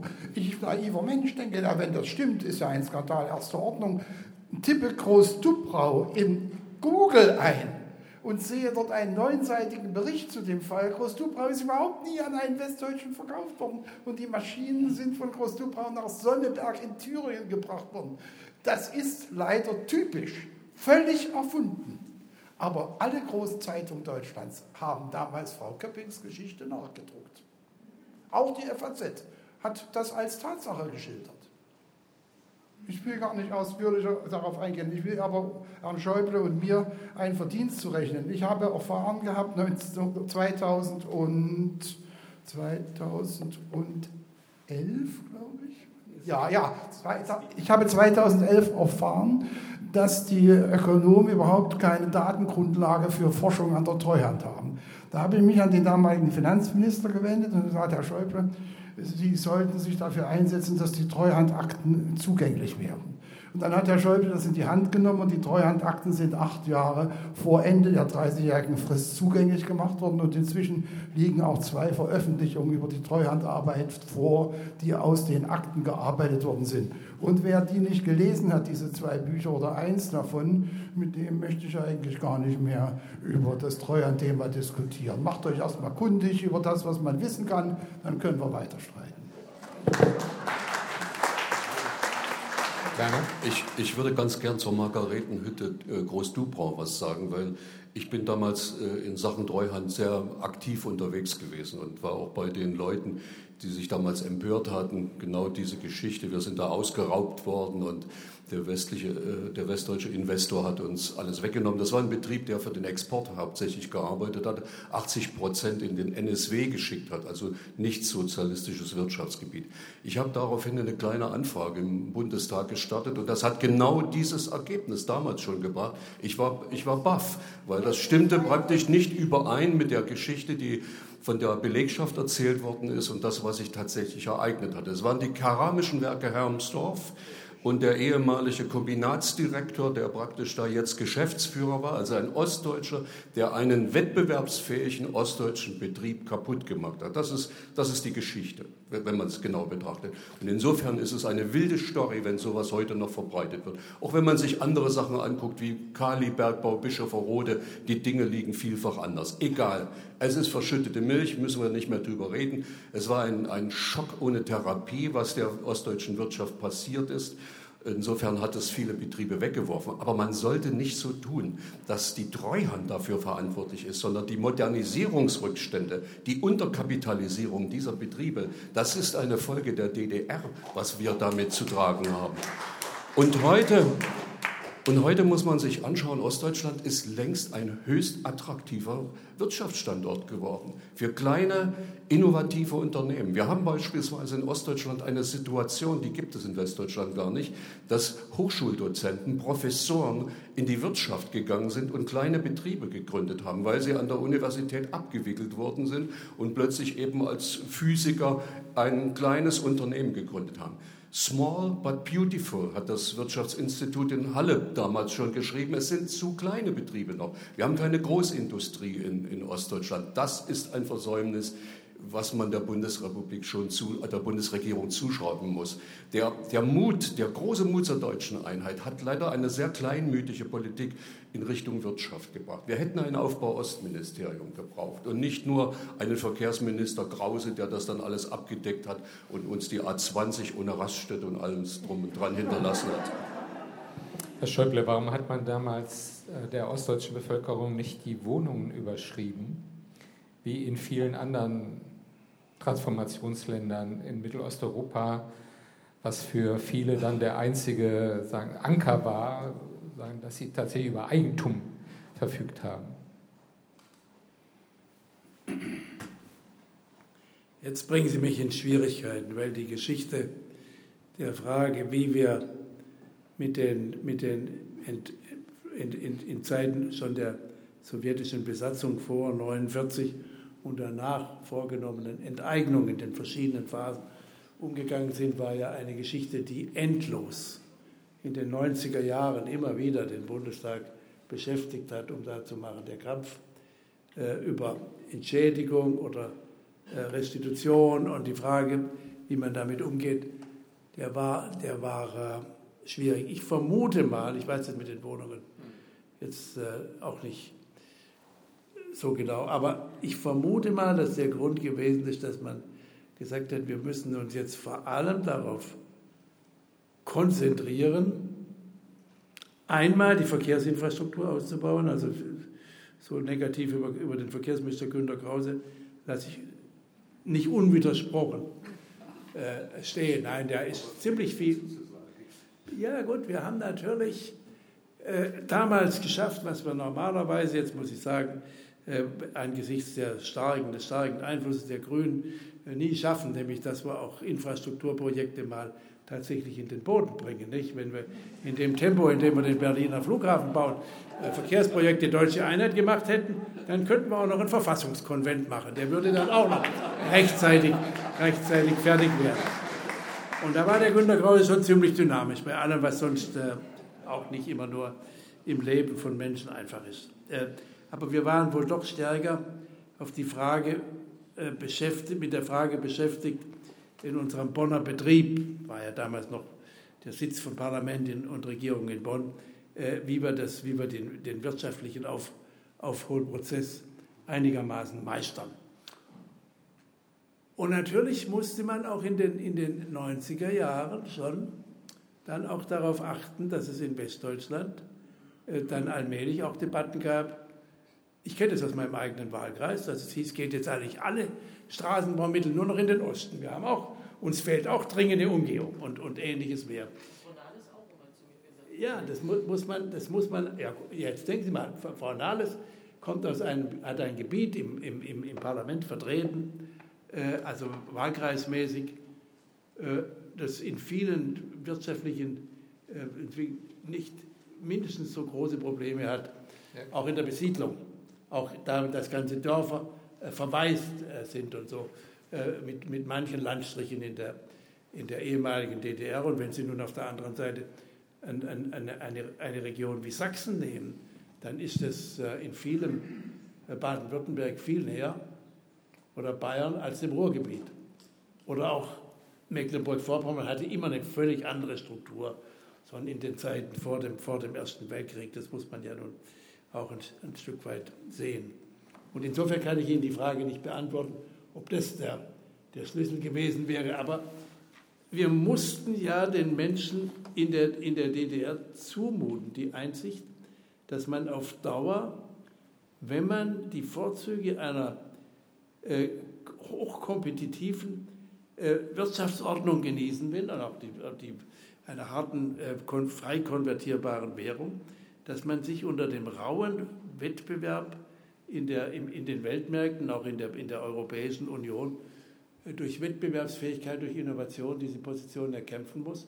Und in den, in den Märkten, die ja schon 1990 weitgehend verteilt und umstritten waren, war es natürlich schwierig, äh, da reinzukommen. Manche haben es mit einem unheimlichen Aufwand, denken Sie an jene Optik, nicht? Und so äh, dann auch geschafft. Dann haben wir versucht, mit, mit Leuchtpunkten, mit, mit, der, mit der Förderung von Hochschulen äh, und, und daraus Zentren zu machen. Da ist auch manches, Werner Schulz hat es gerade erwähnt, äh, ganz positiv, hat sich auch Positives entwickelt. Aber wir sind nicht so weit, wie wir damals gehofft haben. Das ist wohl wahr. Das ist wohl wahr. Vielen Dank. Ich würde Ihnen jetzt wenigstens noch eine kleine Chance geben, ähm, das Wort zu ergreifen. Also wenn Sie Fragen stellen oder kurze Kommentare abgeben wollen, dann müssen Sie sich zu diesem Saalmikrofon bewegen, aber bitte mit Maske. Ähm, die gibt es, glaube ich, auch äh, im ersten und äh, zweiten Rang. Wenn sich da jetzt nichts tut, machen wir hier äh, einfach. Bitte. Stellen Sie sich kurz vor. Ja, klar. Ups, äh, das ist kompliziert mit Maske. Katrin Benhold von der New York Times. Ähm, ich fand es sehr interessant. Ich fand es ein bisschen rückwärtsgewandt, um ehrlich zu sein. Ähm, ich bin als Westdeutsche selber in den 90er Jahren auf die Uni gegangen und das war so die Zeit, wo ich politisch wurde und interessiert wurde. War eine Zeit, die sehr positiv war für mich, die Zeit, wo sozusagen das Ende der Geschichte erreicht war. Man sah sehr positiv in die Zukunft. Und es war für mich jetzt vor zwei Jahren, als ich zum ersten Mal wieder in meinem Land war, nachdem ich 25 Jahre im Ausland war, äh, überraschend im Osten unterwegs zu sein und festzustellen, wie ignorant ich über diese Erfahrung der 90er Jahre im Osten gewesen bin und wie traumatisch diese 90er Jahre waren. Wir haben die Umbruchserfahrungen im Osten angesprochen, Herr Schäuble, ähm, und wie viel Veränderung da ähm, sozusagen erlebt wurde. Meine Frage ans Podium wäre jetzt, der Referenzpunkt für den Osten war bis jetzt eigentlich immer der Westen. Darüber haben wir viel gesprochen, ob es noch was aufzuholen gibt und so, ob man ein bisschen unzufrieden ist. Die Frage ist, kann denn das Gesamtdeutschland heute was von diesem Osten lernen? Von dieser Erfahrung der Umbrüche? In Hinblick auf die Umbrüche, die jetzt in sehr baldiger Zukunft noch auf uns zukommen. Die Automatisierung. Durchaus die Möglichkeit, dass wir vielleicht auch in Deutschland nochmal eine Gelbwesten-Bewegung haben. Wir sehen, was jetzt gerade schon in der Pandemie in Stuttgart und anderswo, selbst in Berlin, auf den Straßen passiert. Das, was die Automobilindustrie in Deutschland vor sich hat. Wie kann man schon mal jetzt sozusagen präventiv in Hinblick auf das, was der Osten geleistet hat, was da aber auch schiefgegangen ist, wenn man sich die AfD-Zahlen anguckt. Ähm, wie kann man sich darauf vorbereiten und was können wir proaktiv und auch offen lernen und wie können wir vielleicht diese fehlende Legende, diese gemeinsame, jetzt in Hinblick auf diese Zukunft aufbauen? Vielen Dank. Große Frage. Wer möchte? Ich würde darauf antworten, weil das, was so im Umlauf ist, was man aus, aus der DDR oder aus dem Osten lernen könnte, das halte ich für weniger geeignet. Also da fallen dann immer Begriffe wie Kindergarten oder Polikliniken. Wenn man sich das mal genau anschaut, diese Polikliniken haben sich aufgelöst. Weil, weil die, die, Frage bezog sich eher auf die Transformationsperiode. Auf die Transformationsperiode. Ich glaube, was wir lernen können aus Ostdeutschland, ist, dass die Ostdeutschen eben nicht nur verschlissene Betriebe oder eine kaputte Infrastruktur oder einen Keller unaufgeräumter Stasi-Akten mit in die Einheit gebracht haben, sondern einen Veränderungswillen, einen Improvisationswillen, die Bereitschaft für Reform, also dass man das, was man vorfindet, verändert. Das ist, glaube ich, ganz wichtig. Wenn man sich mal anschaut, ich glaube 93, der Begriff Politikverdrossenheit ist da aufgekommen weil die Ostdeutschen das Gefühl hatten, wir sind nicht gefragt. Wir, wir finden etwas vor, das müssen wir eins zu eins übernehmen. Das sind die Gebrauchsmuster West und die müssen wir lernen und das müssen wir uns aneignen. Aber unsere Erfahrung, wie man vielleicht was anders macht, dass sich die Gebrauchsmuster West im Osten an der Realität reiben, das will man nicht hören, das will man nicht verarbeiten. Und ich glaube, wir sind heute, also gerade die Generation des Nachmauerfalls, ist ja heute mit ganz anderen Fragen, ganz anderen Problemen konfrontiert. Und ich glaube, hier ist die Beweglichkeit der Ostdeutschen, äh, Anpassung, das wird mitunter als eine negative Eigenschaft beschrieben. Das ist eine enorme Leistung der Ostdeutschen, dass sie das geschafft haben. Und darüber hinaus ist im Grunde genommen ihre Erfahrung wenig zum Tragen gekommen. Ich hätte mir sehr gewünscht, beispielsweise, dass wir den Artikel 146 unseres Grundgesetzes, dass das deutsche Volk sich in freier Selbstbestimmung eine Verfassung gibt, dass das umgesetzt worden wäre, dass wir diesen Verfassungspatriotismus wirklich hätten, von dem wir heute reden. Wir haben ihn nicht. Das heißt, die Ostdeutschen wollten Mitbestimmung haben. Sie wollten eine plebiszitäre Demokratie haben. Das spielt heute immer noch eine Rolle. Das hat die AfD aufgegriffen, das nutzt sie so nach dem Motto, vollenden wir die Wende oder so etwas. Das spielt ja dann eine Rolle. Also wir wollen Mitbestimmung, wir wollen Volksentscheid. Ich glaube, da ist etwas versäumt worden. Angela Marquardt noch und dann Sie. Nein, da steckt jetzt schon viel drin, ähm, was Werner Schulz gesagt hat, auch wenn er immer denkt, dass ich viele Dinge anders sehe, was äh, teilweise gar nicht so ist. Ich hatte mir ja auch aufgeschrieben, das Grundgesetz hat ja auch andere Möglichkeiten der ähm, Wiedervereinigung zur Grundlage gehabt, gehabt. Und das glaube ich schon, dass man das lernen kann, dass solch Transformationsprozesse bewältigt wurden, ähm, dass da auch positiv rausgegangen wurde und dass es eine riesige Offenheit ähm, diesen Prozessen gegenüber ja auch gegeben hat, die nun leider, und eine Problematik habe ich angesprochen, was kann man lernen aus diesem Prozess, indem man zum Beispiel das, was wir heute haben, die Problematik, dass ostdeutsche Eliten fehlen, dass ostdeutsche Führungskräfte fehlen, aus diesem Prozess kann man zum Beispiel lernen, dass sowas nicht vorkommen darf, was auch immer uns noch alles erwartet in Europa und ähm, in der Welt, dass sozusagen ganze Gruppen auszuschließen, wie zum Beispiel Ostdeutsche aus den Führungspositionen, dass das ein großer Fehler ist. Und manchmal kann man, glaube ich, auch Ruhe und Gelassenheit von uns lernen.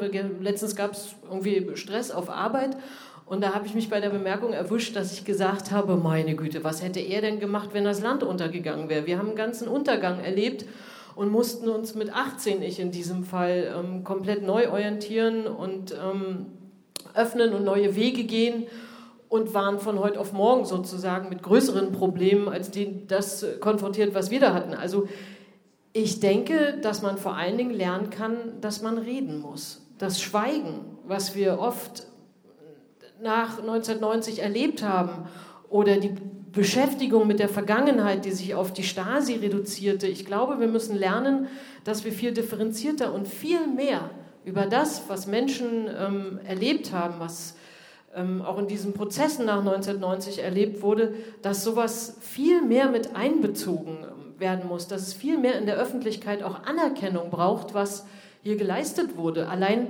wer von Ihnen kann sagen, wer die DDR-Regierung war, wer die letzte Volkskammer war? Wir alle reflektieren immer die Leistungen von Helmut Kohl und so weiter, unbestritten Keine Angst. Also ich bin jetzt nicht unbestritten. Aber wie viele Menschen kennen wir, die Ostdeutschseite diesen Einigungsprozess mit ähm, verhandelt und gestaltet haben? Häufig fallen den meisten immer nur Helmut Kohl und irgendwie die Bundesrepublik ein.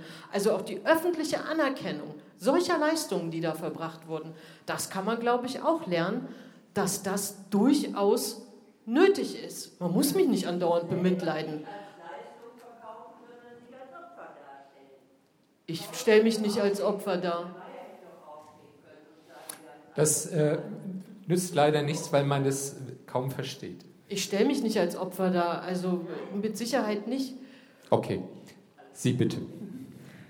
Claudia Müller, äh, Bundestagsabgeordnete Bündnis 90 Ach, Die Grünen. Mit Maske. mit Maske nicht erkennbar. ähm, und ich äh, bringe noch etwas mehr aus für den Mecklenburg-Vorpommerschen Reigen mit, da komme ich nämlich her. Ähm, ja, es war die äh, sehr kontroverse und spannende Dis äh, Debatte, wie ich sie erwartet habe bei diesen Diskutantinnen. Ich will vielleicht ähm, zwei Punkte, ich hätte ganz viel zu sagen, aber zwei Punkte beitragen. Ähm, zum einen der Punkt, es gab auch Veränderungen in Bezug auf die westdeutsche Gesellschaft, aber es sind schleichende Veränderungen, es sind schleichende Einflüsse. Wenn wir nur das Thema Vereinbarkeit, Familie, Beruf sehen, das Thema Kinderbetreuung, das Thema Erwerbstätigkeit von Frauen, die Entwicklung, die wir da genommen haben, ist natürlich durchaus auch geprägt durch die Erfahrungen, die es in Ostdeutschland gab. Es hat natürlich gedauert, aber wir haben hier inzwischen eine Annäherung und die Erfahrungen sind auch sozusagen in das westdeutsche Bewusstsein rein und die Entwicklung, die wir sehen, ist eine gemeinsame. Ähm, und der zweite Punkt, und ähm, der ist einer, der mich besonders umtreibt, ist tatsächlich die Frage der jungen Generation. Also Angela Marquardt, ich bin noch zwei, drei Jahre jünger, und der Nachgeborenen, die zum Teil maximal die Kindheit Schule, zum Teil aber auch das gar nicht mehr erlebt haben, sondern nur noch aus den Erzählungen. Und hier erlebe ich zwei Sachen. Zum einen, dass sozusagen die schön gefärbte Erinnerung der Eltern und Großeltern, dieses es war nicht alles schlecht, es war vielleicht besser, sich so verfestigt, dass sie das sozusagen als wahre Münze und das als die wahre Erzählung nehmen und deswegen auch noch mehr auf Distanz zu dem Staat gehen. Ich sehe das als eine große Gefahr. Und zeitgleich auch eine befassen mit der eigenen Identität und auch mit dem, was die Eltern gemacht haben oder die Großeltern. Also durchaus eine Entwicklung, die man mit der 68er vergleichen kann. Die Frage, wie hast du denn in diesem Staat gelebt? Was hast du gemacht? Wo standest du denn? Also auch diesen Diskurs erlebe ich an dieser Stelle und das ist auch etwas, was nochmal stärker auch in dieses Bewusstsein mit reinkommen können sollte. Und dann einen dritten Bereich, derjenigen, die sich fragen, was bin ich denn überhaupt? Also ich mache mal ein Beispiel die Eltern nach 90 in, den, in die alten Bundesländer gegangen, die Kinder dort geboren und dann wieder zurückgegangen. Sind das jetzt West- oder Ostdeutsche? Das beschäftigt jemanden, der in den alten Bundesländern lebt, nicht. Aber in dem Moment, wo sie zurückkommen, beschäftigt das diese Jugendlichen extrem. Ich wollte das nur noch mal als Impuls auch mit in die Runde geben. Vielen Dank, Claudia. Und sorry, ähm, mit Maske war das für mich nicht erkennbar. Ähm, Gibt es noch weitere Wortmeldungen, Fragen?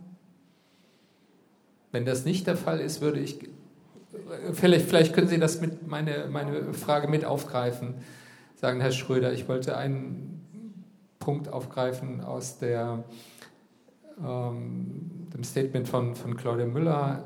Ähm, haben wir einen Fehler gemacht, die Auseinandersetzung mit der DDR ihrem Unterdrückungscharakter zu stark auf die Stasi zu fixieren, statt eine umfassendere Aufarbeitung des Systems des realen Sozialismus zu machen und hat das mit dazu beigetragen, dass es heute dieses merkwürdige Phänomen gibt, dass die DDR in umso rosigerem Licht erscheint, je länger sie untergegangen ist. Also bei manchen erscheint sie tatsächlich in einem rosigeren Licht, je länger sie untergegangen ist. Ähm, die, äh, ob wir dann Fehler gemacht haben, da habe ich meine, meine Fragezeichen dahinter zu setzen. Die Stiftung Aufarbeitung und andere Initiativen haben Materialien zu einem umfassenden äh, Meinungsbildung über die DDR und die SED-Herrschaft äh, übermäßig reichlich angeboten. Das Problem ist nur, dass die, die es lesen sollten, es nicht lesen.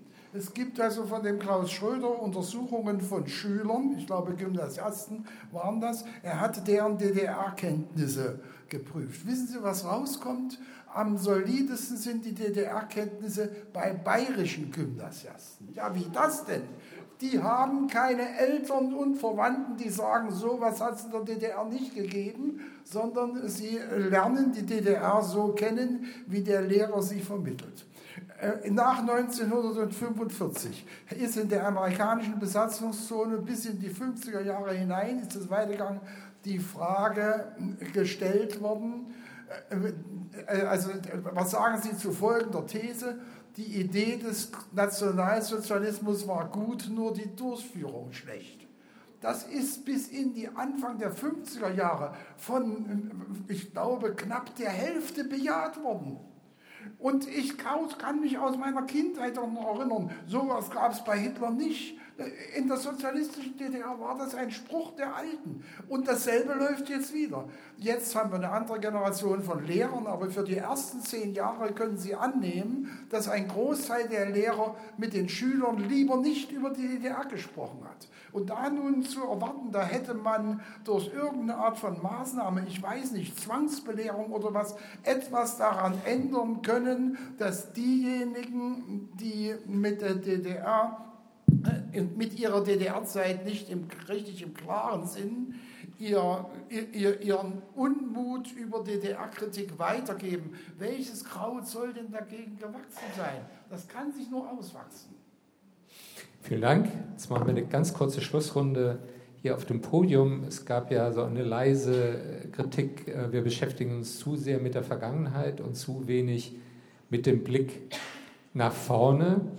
Und deshalb würde ich gerne Sie fragen, Sie um ein knappes Abschlussstatement sagen, bitten, was ziehen wir denn jetzt aus diesen 30 Jahren? Ja, welche Lektionen, welche Schlussfolgerungen äh, für die nächsten 10, 20 Jahre und wie kommen wir dazu, dass wir immer weniger über Ostdeutsche und Westdeutsche, sondern über die gemeinsamen Herausforderungen, vor, vor denen wir als Gesellschaft stehen, diskutieren.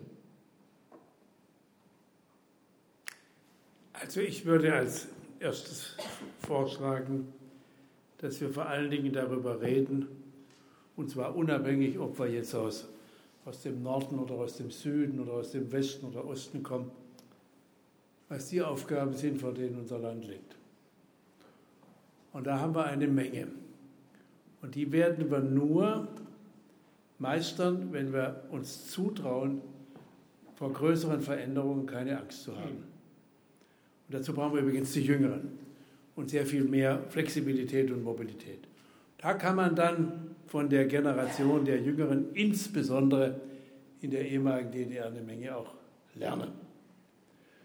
Und wenn man das so hinstellt, ist es schon wichtig. Dann würde ich ein zweites sagen. Wenn ich mir die Lage unseres Landes anschaue und mir über alle möglichen Probleme den Kopf zerbreche, was ja älter werdende Menschen tun, dann komme ich immer wieder zu dem Ergebnis, es hilft uns alles nichts.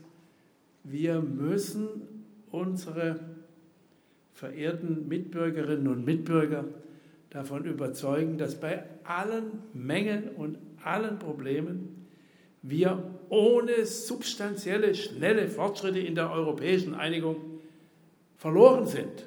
Also verloren weiß ich auch nicht, aber doch ziemlich. Und dass wir da nicht so rechthaberisch sein dürfen, wie wir vielleicht der, auf dem Weg der deutschen Einheit äh, Westdeutsche gewesen sind, weil wir ja alles ein bisschen besser wissen und mehr Erfahrung haben und ich bin auch jetzt noch in der Versuchung, äh, zum, zum äh, äh, Werner Schulz zu sagen, was wollen Sie denn eigentlich in unserer guten Verfassung grundsätzlich anders machen? Nicht? Und da werden wir schnell nämlich äh, nicht, auch nicht so furchtbar viel kommen, mehr, mehr Volksentscheiden. Na gut. Aber in Europa, und da ist es ein Punkt, wenn wir in Deutschland, wenn wir Europa richtig begreifen, nicht begreifen, dass wir Europa zusammenhalten müssen. Und das heißt eben nun mal Polen, Tschechien, die baltischen Staaten auch, aber Ungarn und Slowenien und die Slowakei. Wenn wir das in der Mitte Europas gelegen nicht machen, wer denn dann? Und da müssen wiederum die Ost Ostländer, die sind nämlich die Nachbarn, die haben zwar keine besonderen Beziehungen zu ihren Nachbarn im Warschauer Pakt gehabt, das ist schon klar, aber sie sind heute, wir haben, und, und grenzüberschreitende Kontakte sind sehr viel besser geworden. Ich habe, als ich 2005 Innenminister wurde, gedacht, oh Gott, oh Gott, ich muss in diesen vier Jahren das Schengen-System an den ostdeutschen Grenzen zu Polen und zu Tschechien einführen. Und da ich wusste, was für ein Widerstand es in der Bevölkerung zur Abschaffung der Grenzkontrollen zu Frankreich gab, habe ich mir das höllisch schwer vorgestellt. Es hat erstaunlich gut geklappt. Und wenn Sie sich mal anschauen, wie die Zusammenarbeit zwischen, zwischen auch in dem, in dem schwierigen Bereich zu Polen, ich meine geschichtlich geworden ist, dann ist das sensationell. Und das gilt auch zu Tschechien. Äh, in, in, in der, und wir sollten die Ostdeutschen sollten da immer wieder, Frau Marquardt, sagen, Mensch, Leute, Europa ist auch der Osten. Wenn wir den Osten verlieren, wenn wir nicht auch den Balkan stabilisiert kriegen, brauchen wir doch keine Reden darüber halten, dass wir jetzt das Mittelmeer Verantwortung übernehmen müssen. Und da haben wir so viele Fragen, äh, die wir, die wir nur europäisch lernen können. Das wird Veränderungen für uns bedeuten. Wird übrigens auch bedeuten, dass wir noch einmal in eine stärkere Debatte eintreten müssen dass es uns Wohlhabenden, das war in der gesamtdeutschen Debatte, die Debatte, das musste man im Westen sagen, uns wird es nicht gut gehen, wenn wir die im Boston nicht aufholen. Und so ist es in Europa. Deswegen dieses Quatsch von, von Schuldenunion und all diesem Zeug ist alles Unsinn. Wenn wir nicht Europa insgesamt stabilisiert kriegen, wird die Sache schlechter. Und das alles können wir in der Debatte machen und dann haben wir gar keine Zeit mehr, über deutsche Befindlichkeiten lange zu reden. Vielen Dank. Frau Marquardt, kurz. Ja, okay. Das Aktivistische gefällt mir sehr viel besser, lieber Herr Schröder, als das äh, Setzen auf das Auswachsen. Dazu bin ich zu jung. Nein, das möchte ich nicht. Ich werde proaktiv ähm, gegen ein verzerrtes und verschöntes Bild ähm, der DDR vorgehen. Ich bin ganz oft an Schulen, ich diskutiere ganz viel mit Schülerinnen und Schülern insbesondere auch in den westlichen Bundesländern, weil diese Erfahrung einer Diktatur und eines Unrechtsstaates, das weiter zu vermitteln, und da geht es mir nicht darum, im Gestern stehen zu bleiben, sondern meine Erfahrung, die ich als Kind und Jugendliche machen musste, die dazu geführt hat, dass ich am Ende ein Buch geschrieben habe, um über diese DDR, von der, mir, von der man mir ständig erzählt, dass die gar nicht so schlimm war und das, was ich erlebt habe, habe ich bestimmt falsch erlebt. Das erfahre ich sozusagen, wenn ich an ostdeutschen Schulen zum Beispiel unterwegs bin. Und das ist mir zu, zu passiv. Ich werde aktiv die Demokratie sozusagen gestalten wollen und gerade bei denen ansetzen, bei jüngeren und ähm, heutigen Enkeln sozusagen dieser Familien, die diese Verklärung machen, weil das, was beschrieben wurde, ist demokratiefeindlich, was dort wächst in diesem Denken, nämlich die Diktatur gleichzusetzen mit dem heutigen System, was ja da immer hinten drin steckt. Reden wir über Vorratsdatenspeicherung, ist das mit einmal Stasi 2.0. Und gegen all solche Dinge werde ich mich wehren, gegen solche Gleichsetzungen und werde dagegen proaktiv vorgehen weil das sozusagen Zukunft gestaltet, vor dem Hintergrund nicht die Demokratie in Frage zu stellen, sondern von mir aus einzelne Entscheidungen des Parlaments. Nicht umsonst sind wir in unterschiedlichen Parteien. Aber die Demokratie zu verteidigen und in die Zukunft über Europas Fragen, über die Welt fragen, und da bin ich ganz bei Ihnen, so ungewöhnlich das jetzt vielleicht Ihnen vorkommt, das werde ich immer aktiv angehen und nicht darauf warten, dass sich irgendetwas auswächst. Das war schon mal ein Fehler. Äh, Vielen Dank. Herr Schröder. Frau Marquardt, Frau Marquardt, ich bin schon katholisch. Also mich brauchen Sie nicht zu begehren, was im Blick auf Jugend geschehen soll. Es war die Frage, ob wir was falsch gemacht haben bei der Aufarbeitung.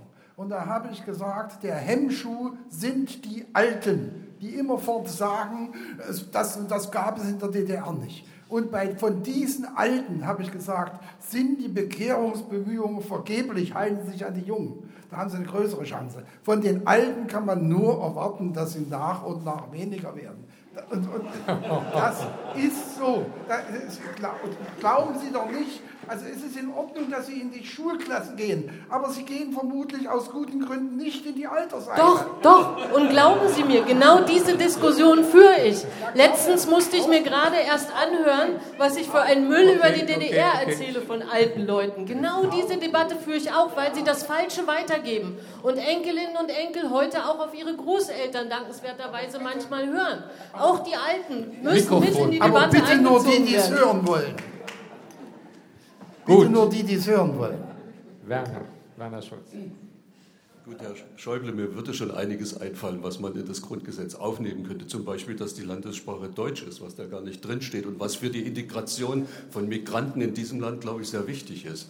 Auch Kinderrechte oder die Verpflichtung der Regierung, der Wirtschaft an, äh, zu Klimaschutz beispielsweise. Das sind Dinge, die durchaus Berechtigung hätten, aufgenommen zu werden. Und ich erinnere mich an die Verfassungsausschuss, den wir nach der deutschen Einheit hatten, da ist der Antrag auf Mitmenschlichkeit und Gemeinsinn kurz gescheitert. Das hatte fast eine Mehrheit gehabt.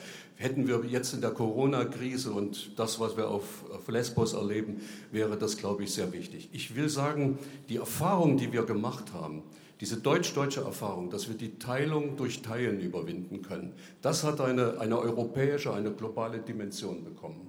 Da können wir, da können wir wirklich helfen beziehungsweise da ist Deutschland ein großes Vorbild, weil das ist international gefragt und da haben wir gemeinsam etwas geleistet.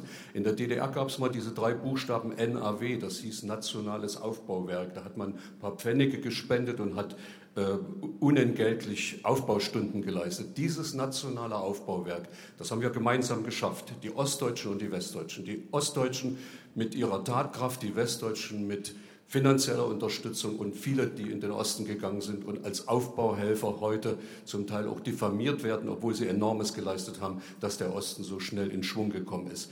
Das ist das, was wir im Grunde genommen in Europa vermitteln können, was außerordentlich wichtig ist. Vielen Dank. Als wir die Veranstaltung konzipiert haben, haben wir uns hier bewusst dafür entschieden, dass wir ja heute Abend hier kein Hauen und Stechen auf dem Podium haben wollen. Also keine wilde Polemik, äh, davon gibt es genug im Netz, sondern dass wir ein Gespräch haben wollten. Und ich finde, das ist ganz gut gelungen. Ähm, auch wenn es vermessen ist zu glauben, man könnte diese 30 Jahre jetzt in anderthalb Stunden ähm, komplett ausleuchten. So ein Datum 30 Jahre deutsche Einheit, das verführt natürlich dazu und ich würde auch sagen, berechtigt nochmal den Blick zurückzuwerfen. Also zu sagen, was ist gelungen, ähm, was ist schiefgelaufen und wo hakt es heute? Und das ist, glaube ich, notwendig, auch um den Blick frei zu bekommen nach vorne, für die Zukunft. Ja, wir müssen mit ein paar Mythen aufräumen, die hartnäckig, permanent weiter kolportiert werden und die die sagen Spaltung sagen noch vertiefen. Wir müssen versuchen, Gespräche in Gang zu setzen zwischen den Generationen, zwischen Ost und West, Austausch von Erfahrungen, um zu einer Verständigung zu kommen, die dann die Basis ist für das, was jetzt mehrfach reklamiert worden ist, nämlich was haben wir vor? Wo wollen wir hin angesichts der großen globalen Umwälzungen von Klimawandel und Globalisierung und digitale Revolution und auch interkontinentaler Migration. Was ist unsere Antwort als Bundesrepublik, als Europa? Und ich glaube, dass nur eine solche Diskussion, eine solche Verständigung, die sagt, wie wollen wir den Herausforderungen der nächsten 20, 30 Jahre begegnen, wieder sowas schaffen kann wie eine neue Aufbruchstimmung. Statt dass wir uns ähm, irgendwie nur durchwurschteln in der Gegenwart und einrichten in unseren unterschiedlichen Narrativen. Und wenn uns das gelingen würde, so ein Stück von diesem Spirit von 89 wiederzubeleben, also diese Vorstellung, wir können die Zukunft gestalten, wir können neu beginnen, ähm, das wäre schon was. Vielen Dank für Ihr Interesse. Vielen Dank an die Teilnehmerinnen hier auf dem Podium. Wir haben noch eine zweite Veranstaltung in äh, petto. Da geht es um die Frage speziell Auseinandersetzung mit dem Nationalsozialismus in der DDR und in Westdeutschland. Und wie weit wirken da Versäumnisse heute noch nach? Ähm, würden uns freuen, wenn Sie äh, uns da auch beehren und einen schönen Abend.